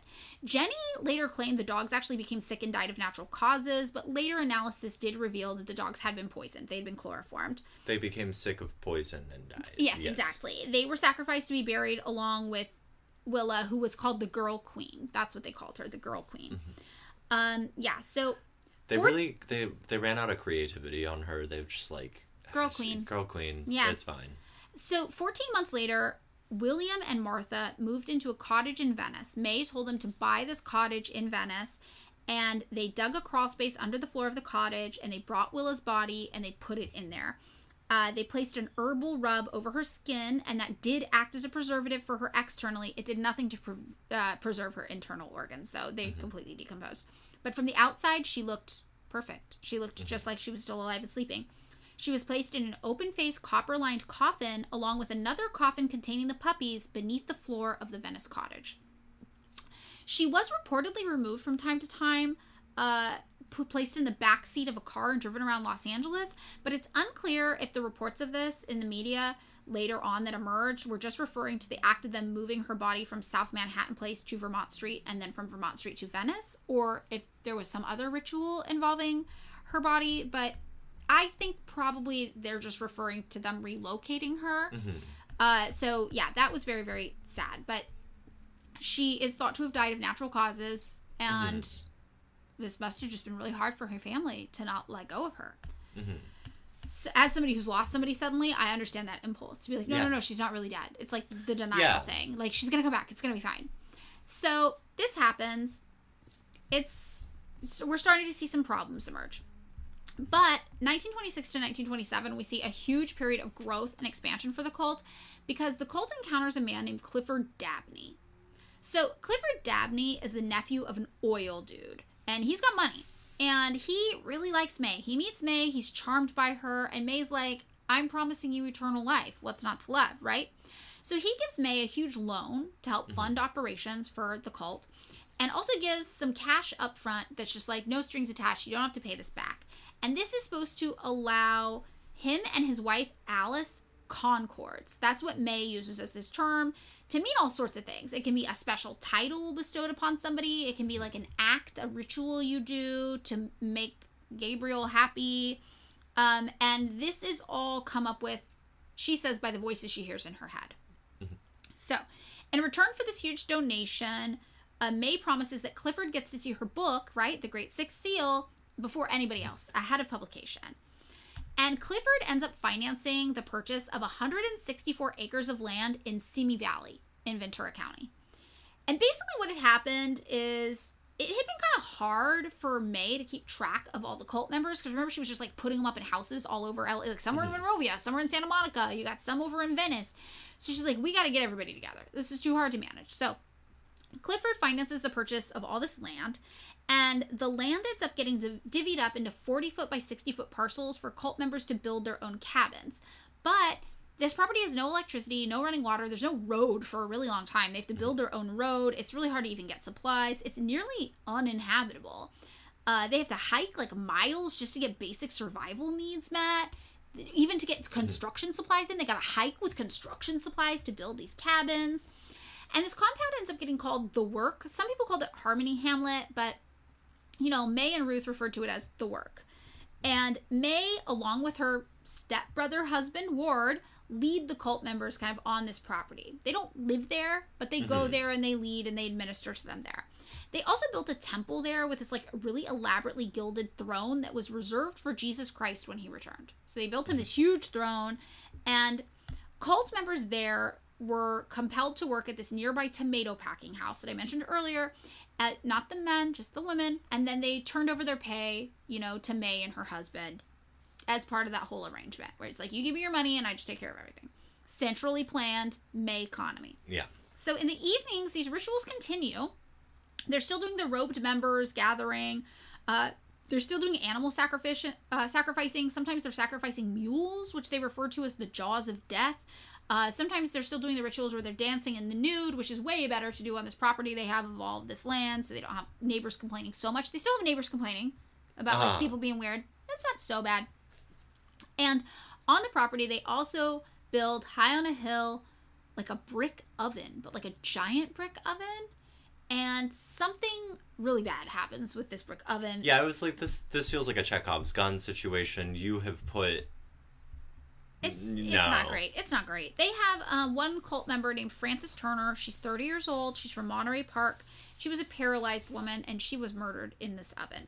Uh, Jenny later claimed that they put her there so she could get warm. Some other people in the cult were like, "Well, the warmth of the oven was going to cure her of a blood malady," and uh, they put her in the oven for two days, and she died. She did die, uh, and it was really, really, really, really bad, really sad uh, horrible. So, meanwhile, while all this is happening and they're setting up the work, this land, and it's getting bad, uh, May is staying in her own home off of the property where she's got running water and electricity and all the amenities she needs. And that's at that 427 North Vermont address. It was a really big house, and people sometimes described it as being pretentious. Like it was tacky and big, it was too much. Uh, May's mother, Jenny, also lived at that property. And at one point, uh, reported, Jenny reported this herself, that her daughter, May, heard from the angel Gabriel that she, Jenny, needed to be padlocked to the bed at 427 North Vermont for 75 days.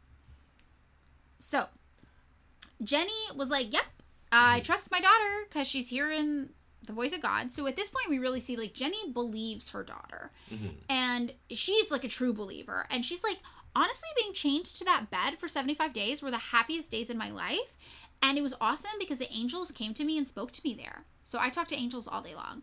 So mhm. this is like another time we kind of see alluding to this like potential for a genetic predisposition. Yeah, I mean, like your gas leak theory. I'm like, I. But now they're in a different location. the- so there can't just a, be gas leaks all over LA like this.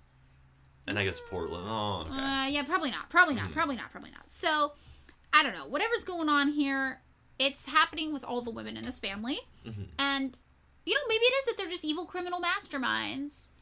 But uh, people who interact with them are like, I think these people will actually believe this. Mm-hmm. And it's true crime kind of writers later who are like, no, they're malicious, evil, vindictive women trying to harm men. Ah! ah, ah, ah. Also, mm-hmm. the daughter was really hot.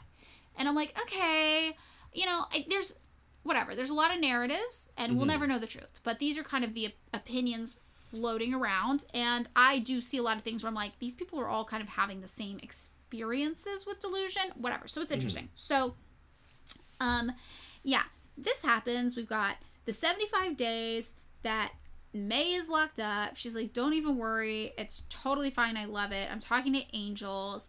And, you know, meanwhile, May is oh Jenny was locked up. Sorry, May is going back to the property in Simi Valley pretty often to perform the rituals with everybody else who's kind of there. So, in 1927, Clifford, Clifford Dabney, the guy who made this all financially possible, bought the land, blah blah blah, tells May, "Hey, you need to make the Great 11 an incorporated business. You got way too much risk here. I'm a business guy. This needs to be a business. It's going to make us easier for us to pay taxes, buy property, and run businesses as subsidiaries. So Clifford proceeds to incorporate the cult and names himself as the president. You know, uh, this is a story as old as time. A woman starts up a business. And it's taken from her by Yeah. No, no, no. He's just like the president, but I think she's still like the the big the big owner of the cult. yeah. So he's also meanwhile kind of getting desperate because he's like, hey, it's kind of like been a few years, and you know how you were gonna make me an eternal being, and I've like given you all this money. There were diamonds in Bakersfield. Right. the- What's with the where? like what do you have can you just let me in on some of those secrets that gabriel's telling you about the wealth and the eternal life maybe uh, and every time he brought this up may would just like go into a fit of rage she was just like i can't fucking control it like that clifford like jesus what do you want from me and then clifford would be like well maybe i should just take my money elsewhere and May would literally be like, okay, fine, then you're never getting the information. And you know what? You're not going to live forever. And you know who else isn't going to live forever? Your wife. You're both going to die. And then Clifford would be like, oh, fuck. Okay, never mind, never mind. I'm all in, I'm all in, I'm all in. So mm-hmm. this happened for a while until eventually Clifford gets to a point where his he's got to fix his car. He's got to do some car work. And he goes to pay the bill and it's bouncing. Oh, his check bounces. His check bounces. May has bled him dry. He's given all of his money to mm-hmm. this cult. He was broke. The only money he still has is this oil lease, which basically gives him a really comfortable monthly income, but nowhere near the affluent lifestyle to which he'd mm-hmm. become accustomed, right? He realizes at this point he's given everything he ever had to May Otis Blackburn, right? Which is an approximate total of $50,000, which would be worth a little under a million dollars in today's money. So Clifford resigns of president as president of the corporation and uh, is like, I'm keeping my oil lease to myself because this is all I can to provide for me and my wife. We got to live off this oil lease. And they're like, we're leaving the cult, but May drags them back in, and it's just like, uh, uh-uh. uh, you are gonna learn the secret to eternal life, my friend, and I know you want it. So they're they're in still. They can't leave, even if he wants to. In January of 1928, uh, we start to see kind of the decline of the cult. Okay, May summons Clifford and his wife Alice to her and is like, "This last money you have, this oil lease, you're gonna sign that over to me. That's mine now too." Mm-hmm. And he's like, "No, I'm absolutely not doing that." And she says, if you refuse, death will surely come unto you. And then she turns to Alice and says, And perhaps you too, dear. This So- feels like I'm sorry, right? Like this. This is a quote from This them? is a quote. This is a quote. Look, I I think the question of belief is maybe not the most interesting question so much No. as, but like that's a threat. Like she's Well, acting like a. This mob. is a threat, right? It's got to be a boss. threat. It has to be a threat. Ah. and at this point, the deaths that have happened that we know about Willa, but she died of a toothache. Yeah. I mean, like there's only like an abscess. there's- But then there's the woman who was killed in the oven, which cult Hmm. members did say that was an accident. yeah, and I get like I'm not. But Sammy disappeared. I yeah. And he is abusive. He's a bad dude. But this is what we know so far. So at this Mm-hmm. point, everybody at the cult is like, yeah, some people disappeared, but there's reasons for all of it. And they don't know about Willa. Mm-hmm. And they're like, well, the one woman who died, that was an accident. We all were to blame for that, and we fucked up, and that was an accident. And, you know, the Sammy, who knows, but he was bad, and we're glad he's gone. Mm-hmm. So when May says this, if you don't give me this money, I'm confident you'll die. hmm They're kind of like, are you are you threatening me, hmm or are you just telling me that I'm not gonna get eternal life if I am not a member of the cult anymore, and that I won't be a cult member anymore if I'm not doing the thing I was supposed to do, which is give you all my money, like Jesus said to in the Bible. So Yeah. it's still a gray area for these people. Okay. So these- they they're not uh-huh. quite you know they're not quite sure. And Clifford is like okay and does sign over the lease. He gives it to May, his last source of income. Mhm. But a few months later in March, Clifford and a few other members create an offshoot of the Great Eleven. They make a new the Great Twelve. it's called the Divine Science of Joshua, is what it's called. But they do incorporate it because he's the business guy. He's like, we're incorporating it. And this is maybe in an effort to distance themselves from May. He's still a true believer, but he's like, I don't want to deal with May so much anymore. And May actually has no choice but to publicly accept this new offshoot branch and be like, oh my God, this is awesome. Yes, uh, Gabriel actually wanted you to do this. This is so cool. Because she's like, if I say otherwise, it, then it's like sowing discord and it's going to fuel rebellion. And it also is sort of like, uh, right? You can't be like a prophet and then not see something coming. Right. So you got to be like, yes, I was in on this all along. Um, now, at its peak around 1928, the Divine Order of the Royal Arms of the Great Eleven had around 100 devoted members. There were other people who were maybe tangentially related. Like, there's some stories you'll read where, uh, like, neighbors of some of the properties maybe knew that there was cult activity going on in these mm-hmm. properties and, like, kind of like tipped them off when like cops would come around or like things would get weird. We don't mm-hmm. know. Those would be like sympathizers maybe, Or maybe they're just like, you know, being neighborly. they're being neighborly and they're like, hey man, we, like they would do that for we're in the twenties. Yeah. We're you know prohibition's going on. They're like, you know, one of our neighbors is doing moonshine. One of our neighbors is doing nude dancing. And yeah, yeah, yeah. It's with, with not our business. Yeah. yeah. So we do know they had around a uh, hundred devoted members in the Cult of Great Eleven, which is a lot of people for May to manage. That's a lot of people. Uh, and by 1929, a year later, these hundred members are starting to get a little antsy. They're getting a little unhappy. First of all, they've been promised eternal life by May and the Great Six Seal like four years ago. Some of them, and this book is not getting written. They also noticed like May's living in a really big, nice house, and we're living on this weird land we had to build ourselves in Simi Valley in conditions that for a while were hardly better than camping. Like originally, they literally were just living in tents until they built more permanent structures. Do they have running water yet? Yeah, I think they start to get running water. Yeah, mm-hmm. more and more though, the members of the cult starts to starts to turn to that new thought movement for guidance. Mm-hmm. They're like, the spiritual stuff's not super fulfilling, so they go to like other tangentially related, but like more prominent kind of occultist offshoot culty things.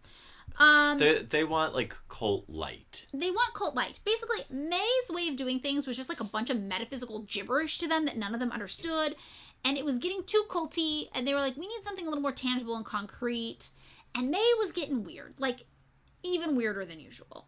So, in 1929, something happens with one of the cult members, Merritt Woodall, 24 years old, aka the King of Peace. Remember, they all get the names. The King of Peace.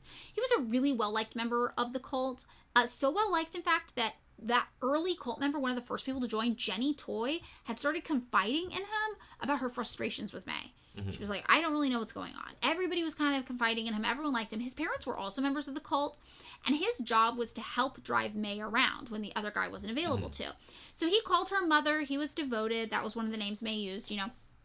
And one day he shows up to join drive her around, and May is like, "Hey, just want you to know, I talked to Gabriel, and I've got a concord. She called it right, a ritual we have to do, and it involves you, uh, and I have to shoot you." And he was Uh-huh. like, "What, mother? What? Hmm? Huh? Hmm?" And keep in mind, he's been hearing other people in the cult be like, I don't know, May's on some shit. So when May comes to him is like, Yeah, yeah, Gabriel said I have to shoot you. He's like, I don't want that. No, no, thank you. And she's like, Don't, shh, it's okay. It's just in Uh-huh. the foot. You're going to be fine. It's just in the foot. We just have to do it. And he's like, do do we do we have Uh-huh. to and she's like yeah but you know what i care about you so much before we shoot you in the foot you're gonna drive me around to some drugstore so we can get bandages and supplies to heal you up afterwards so Uh huh. drive me and ruth ruth here ruth's gonna be the one who does it That's a that's a real messy errand. Having to go get your own bandages Yes. for a future shooting. right i thought that was so disrespectful i'm like, Like there is it's no like way I'm in sorry. hell. You get the bandages for it. if yeah, if you're gonna shoot me, I'm not gonna buy my own bandages. What? So May is like, you know, I'm not gonna be the one to shoot you because I I am the heel of God. I can't do that, but Ruth can. And then he looks over at Ruth and was just like, hey, what's up? Yeah, smiling, just like, yep, I'm Uh-huh. ready. Let's go. I'm gonna shoot you in the foot, my guy. So they get in the car all together, three of them. They go. They get bandages, and then they drive out to Simi Valley, and they do this ritual, and it goes really, really fast. And yeah, Ruth shoots him in the foot. Yeah. Uh huh. Uh huh.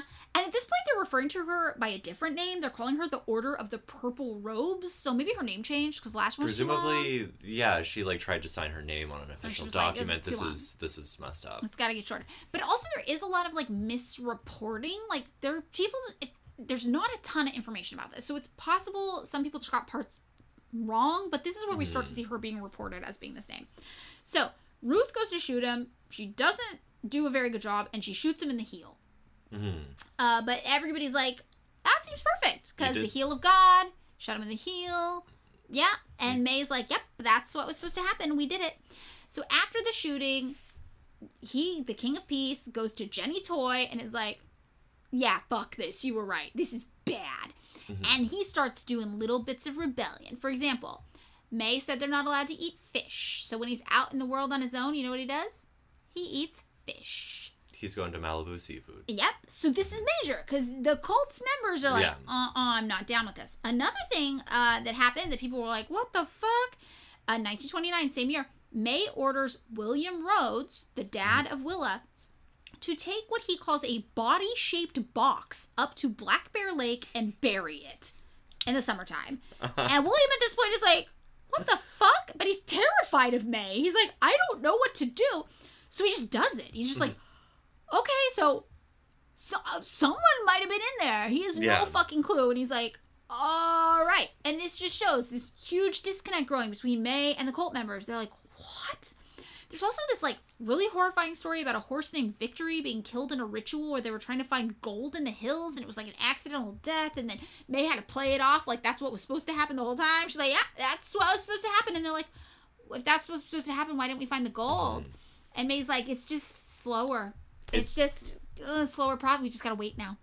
It, uh, I would have gone with you know the gold was in your heart all along.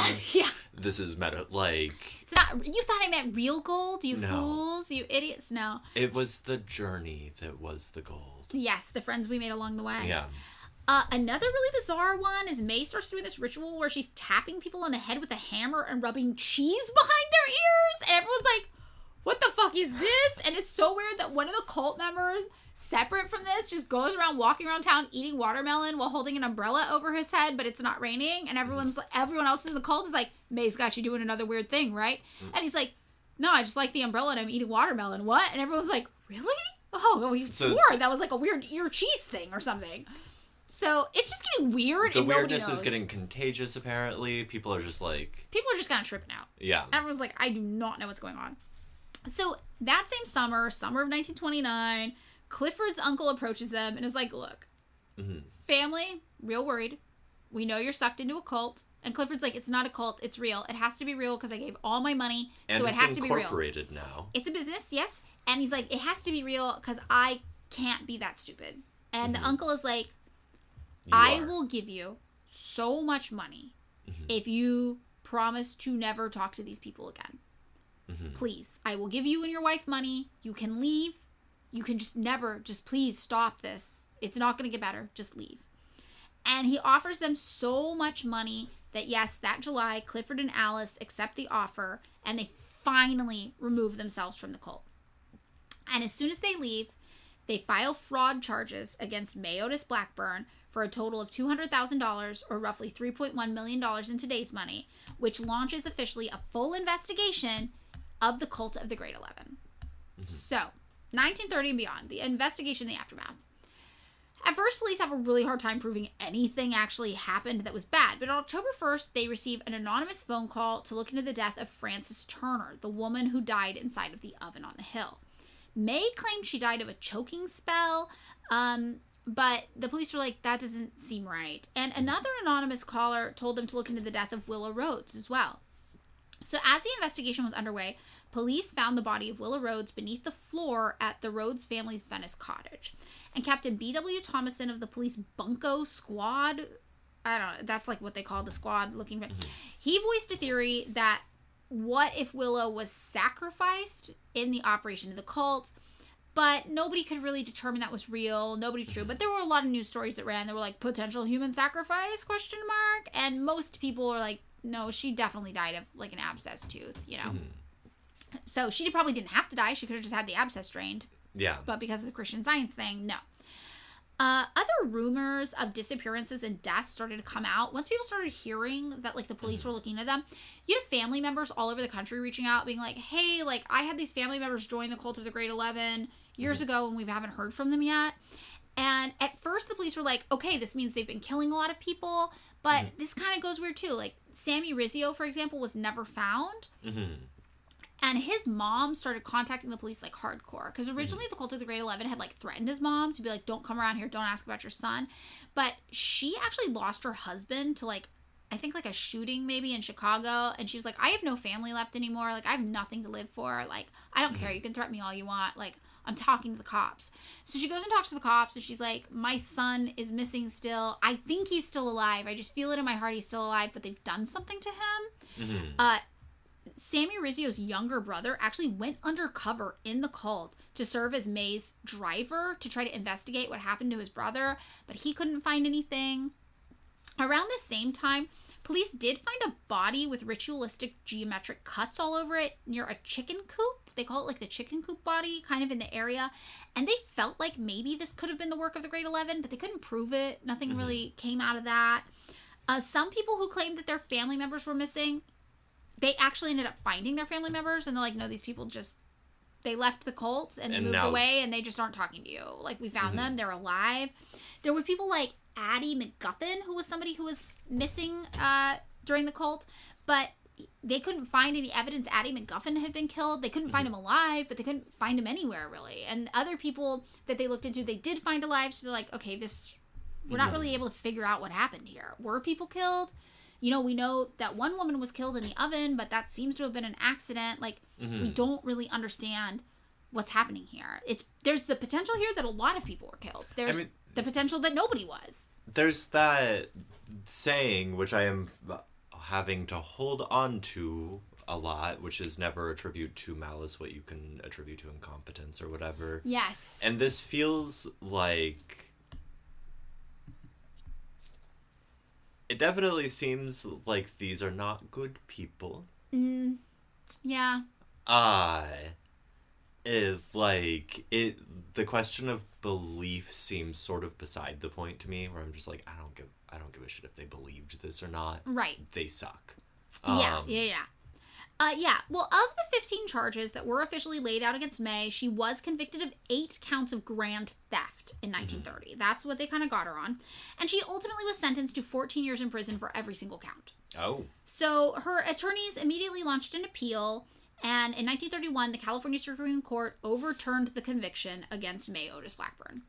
So the ruling claimed that the evidence used in her conviction failed to establish that May knew she was defrauding members of her cult. So from a legal standpoint, whether she knew she was lying or not did become really important because it's like the same thing that happened with um God, that chick from the tech company that just happened Oh yeah, yeah. yeah. where they're like, no, we literally can't figure out if you're just capitalisming really well Mm-hmm. or like if you were lying. So, like, if you were lying, if you knew what you were saying was It's fake, then fraud. you defrauded people. But if you believed it really, you Mm-hmm. just capitalismed and it failed, and we can't get you on that. Which is just to me like proof of how messed up this whole system is. Oh, I. I thought you were just giving everyone like a really nice lesson, which is when you decide to do fraud, commit to the bit. commit to, to the, the bit. end. Yes, yeah, exactly.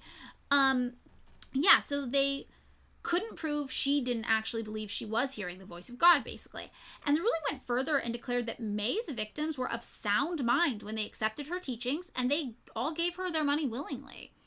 Uh, which is interesting because you see that a lot in like cult cases, and it's one of those things that I think is really hard for people to like well, there's so much wrong with our criminal justice system. It's like such a shit show, right? But it's like, what justice do you even get for this? Because it is hard. Like, how do you explain manipulation? Like, where does manipulation start and end? Like, yeah, maybe these people like gave her their money willingly, but like they were manipulated into it, and Yeah, I it's mean, like a weird. It's just like this case just like brings up so many questions about like systemic failing and like systems and structures in place. it, I, I think uh, you know my uh, dumb knee jerk reaction is like, well, you just do restorative shit. Like it's Yeah. just like you just make sure Help the victims. you make sure everyone and you probably do something to keep May from stealing more people's shit or locking people in chicken coops or Right. not or Potentially. We don't know ovens. Yeah, well, okay, she was exonerated legally, but the trial was really public at the time, and because she had been convicted the first time, she wasn't ever able to really amass a following again. Everybody mm-hmm. was like, no, you're freaky. In 1936, she did finally publish a book.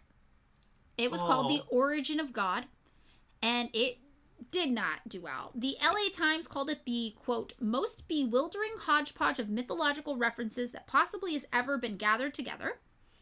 Uh, there was something in it about like there's four kinds of flesh and everyone is always nine years old and when we turn 10 we turn back to one it was very confusing and it also said that god was according to her a created being with finite powers who existed because of the intersection of four points at the universe's center which created a sentient vortex and that was god. And it just didn't really catch on. So she kept trying to do her metaphysical teachings her spiritual teachings. It didn't land. And in 1951, May Otis Blackburn died in Los Angeles, and her daughter Ruth died uh, 27 years later in 1978. Oh, jeez. Do you So- know where?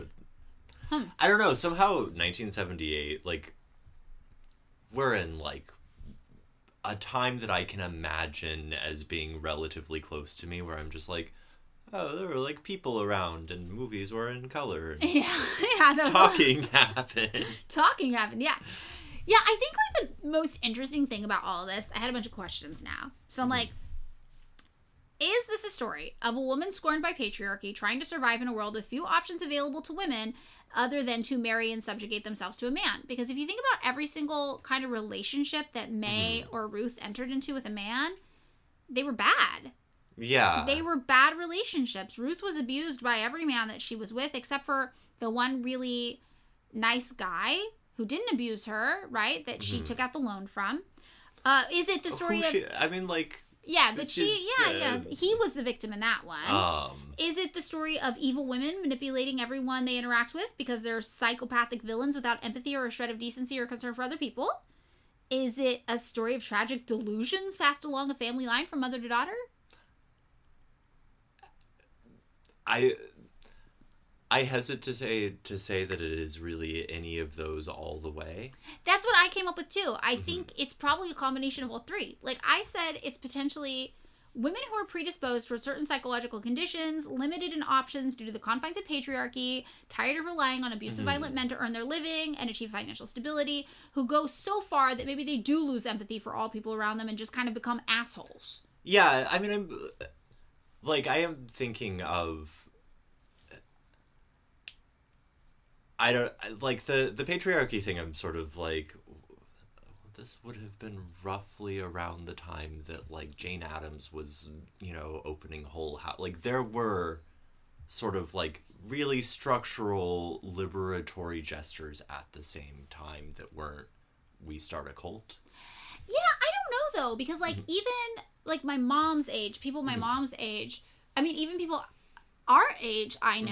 Have stayed in relationships, women especially, Mm-hmm. uh, especially if they have kids, No, I because the brunt of childcare still falls on women. So I could definitely see feeling financially stuck as a woman even now. So especially, you know, 100 years ago. Mm-hmm. Oh no, I'm not suggesting no. I'm just sort of like there are. This is not the only like. No, I think I'm going to say the only option for women is to start a cult and steal money from men. Um, No, I mean, no, if you, you know. want, if you want the mansion in Hol- on Hollywood and all the diamonds and and, the 11 eleven husbands. concubines, Yeah, that uh, that might in fact be your only option. that might be the only option. Um, Um, well, okay, so one thing I kept coming back to is like what a motivating factor money is in society, especially when you have a society that's so dedicated to a competitive idea of like scarcity and resource hoarding, and how so many of the bad things in general we see people do to each other are motivated in part by the pursuit of financial security. Like we see that like crime, quote unquote, in general, like when you look at like non-carceral ways to address crime like transformative justice it's like we'll solve the conditions in society that make people feel like they have no option but to commit crime because really committing crime is inconvenient and hard like running a cult and defrauding people that's a lot Th- of I mean, work the, these uh, May and Ruth. Yeah. s- Ruth seems somewhat uh, a sidekick here. Um, May has a, a quite baroque capacity for a very specific kind of storytelling. yes that's Uh, true I think that might be a generous way of putting that. it is very generous yeah yeah yeah Um, and the impression I get is, uh, y- you know, they say if you do what you love, you'll never work a day in your life. and you think may was loving this I get that. I mean, she.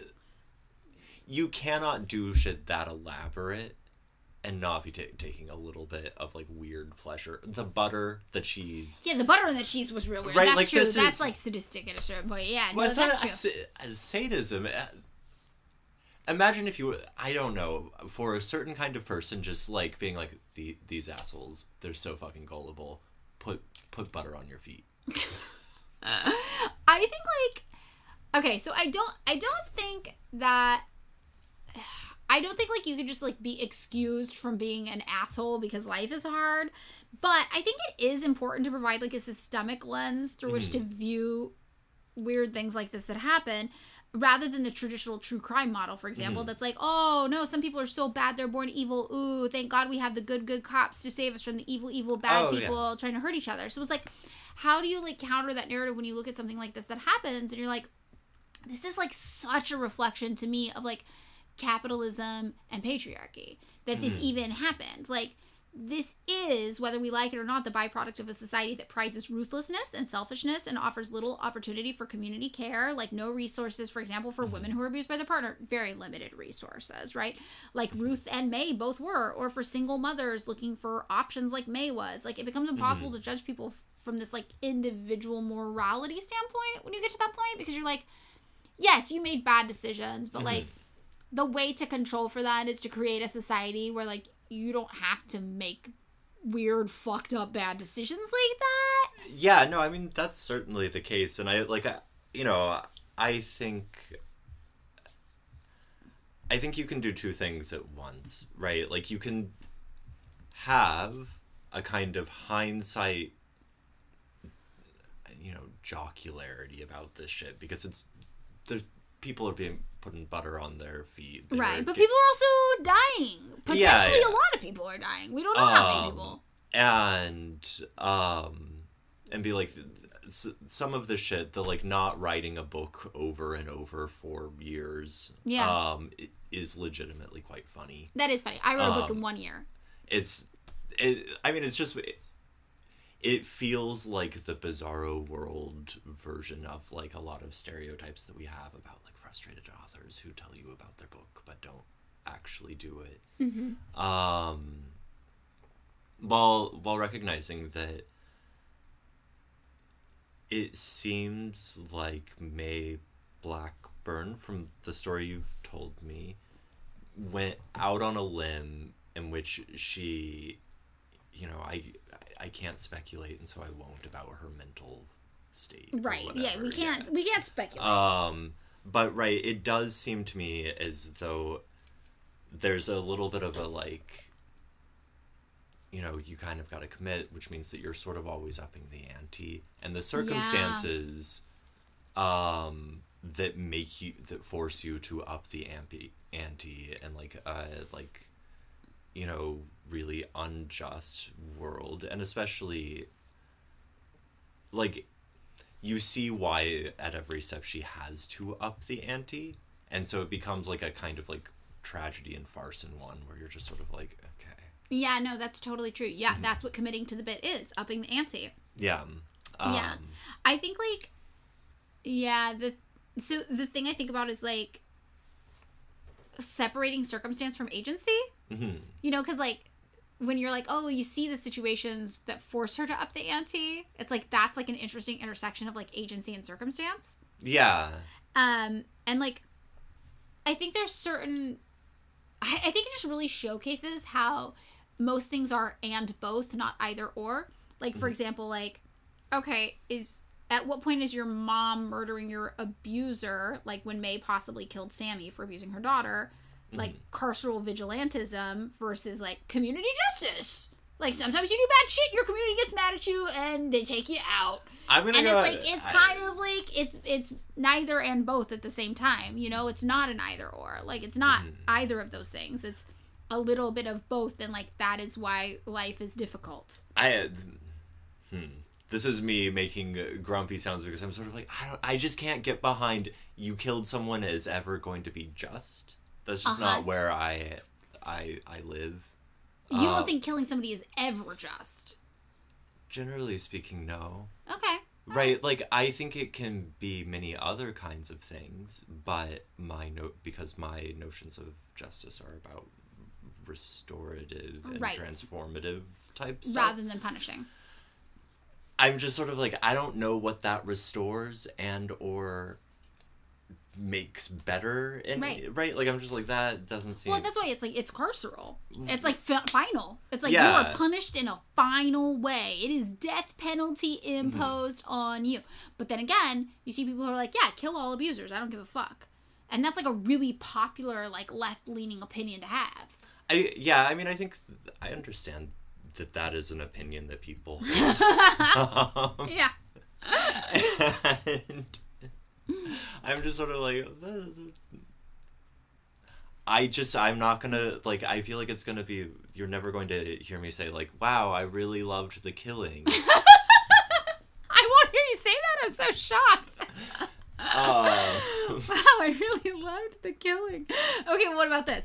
At what point is a poor single mother just trying to survive by bilking rich men out of their money dishonest and evil or just resource redistribution famously my poor or well not famously to you. Uh my my a now deceased grandma linda was a b girl uh-huh. in New Orleans, uh, who would, uh, let's say, bilk men out of their money by getting what were called B drinks, uh, which were drinks where she had a deal with the bartender, uh, where the drinks didn't have any alcohol in them, so she could remain sober. Um, but also they would split the money from the alcohol that the man had purchased. ah Um, she used to tell a story about um, she would get them really wasted, be like, "Oh my god, I'm gonna uh, make you breakfast. We have, but we have to go to the grocery store." And she'd get them to buy her a week's worth of groceries, and she had a doorman in her building She'd have them walk the groceries to her door, give them a kiss goodbye, and wish them a lovely day. Wow. Um, so right, like, I am very sympathetic Yes. to that Mhm. as a to the bilking. I, I you know It's in your family heritage. I loved my grandma very much. Yeah. Um, I. This seems like a the shoot. This uh, may went a little far. They went a little far. Okay, okay. I have Uh. a third one for you to consider. At what point is Ruth a malicious heartbreaker for taking money from all of these suitors versus just a broke girl trying to survive? You keep. I feel like you're posing these weird either ors, and I'm just know, like, I ah, know. come There's on, what no, the? there's no And either. you have I already said I know, is. I know, but I know. Yeah, that's the thing. It's like May and Ruth aren't heroes. They're also not even like anti-heroes because there's nothing relatable about them. Like you said, like I'm never gonna be like, uh, the killing was awesome. Like I cannot imagine a circumstance wherein I, in my life, in any capacity, shoot a guy in the heel and kill a horse, no matter what's going on in my life. Like I just, mm-hmm. I can't imagine getting to that point. Um, and that's that's the personal. That's you view it as an individual, and you're like, what the fuck? Like, mm-hmm. how did this even happen? But when you view them, rather than viewing them as like individual rights or incidents, right? You view them as something that doesn't happen in a vacuum, and you view them as like a byproduct of greater social and political issues, which like we talked about in our bonus episode, like mm-hmm. What was going on at the time that made everybody so apt to like fall into occultism or Mhm. join cults or want to search for meaning and you view that as like yeah a byproduct of like war that had just happened or you know capitalism failing in all these major ways and, and like you know going through like periodic crises there had been you know we started this in the late 19th century and there had been a series of depressions in the late 19th century um, and in the early 20th century before world war one. Yeah. Um, and it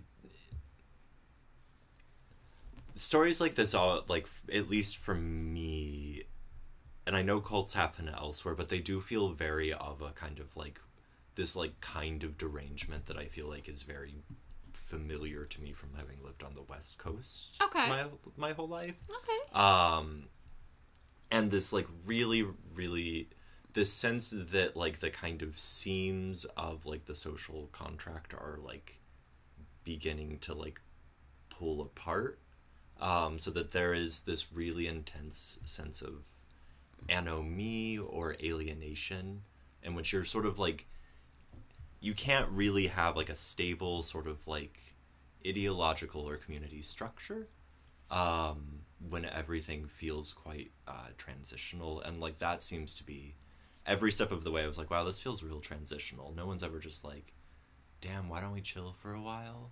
Yeah well that's the up the ante thing you were talking about yeah but it's just like right it's very even, growth oriented just like capitalism even when they're in portland which was a like a logging boom town and like a shipping port at the time and a lot of these cities were sort of springing up kind of overnight into like from like very small places to very like giant like LA was like this. It was a very small place up until essentially the beginning of the 20th century.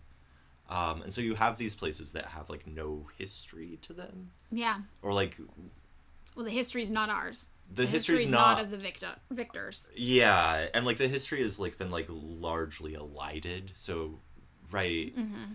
I, I always think i i was joking with someone the other day. I was like it's a really really funny fact about la that when you think about classic la architecture you think about spanish revival. Yeah. Like Yeah. revival being the key word there um and and so you have these places that don't seem to have history in which this like you know the sto- the stock of metaphors and like characters that May Blackburn sort of built her cult out of is like someone reading the Bible without a Sunday school.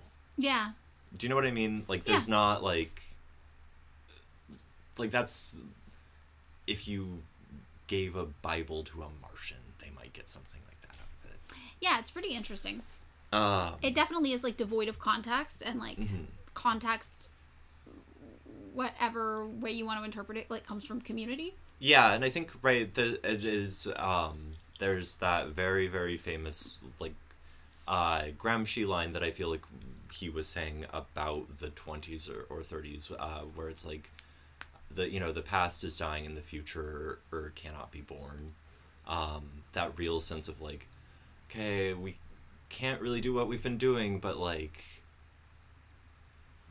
there's no place for us to go so we're just having to like rearrange the pieces of Yeah.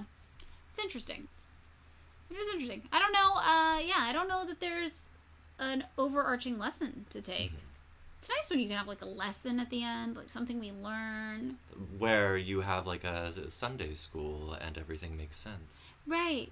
Right. How do we make it make sense as our biblical text? You know, I think uh, if you give us four years, um, You write a really great book about it. we'll write a really great book. All right, that's it. That's the episode. Thanks so much for listening to another episode of Pick Me Up I'm Scared. If you would like to join us on Patreon, you can find us there at patreon.com slash pick me up I'm scared. For $3 a month, you can access bonus content there. But if three bucks a month is too much for you to spend right now, we totally get it and we're just happy you're here. As always, you can find the sources for this week's episode just by scrolling down a bit in the description.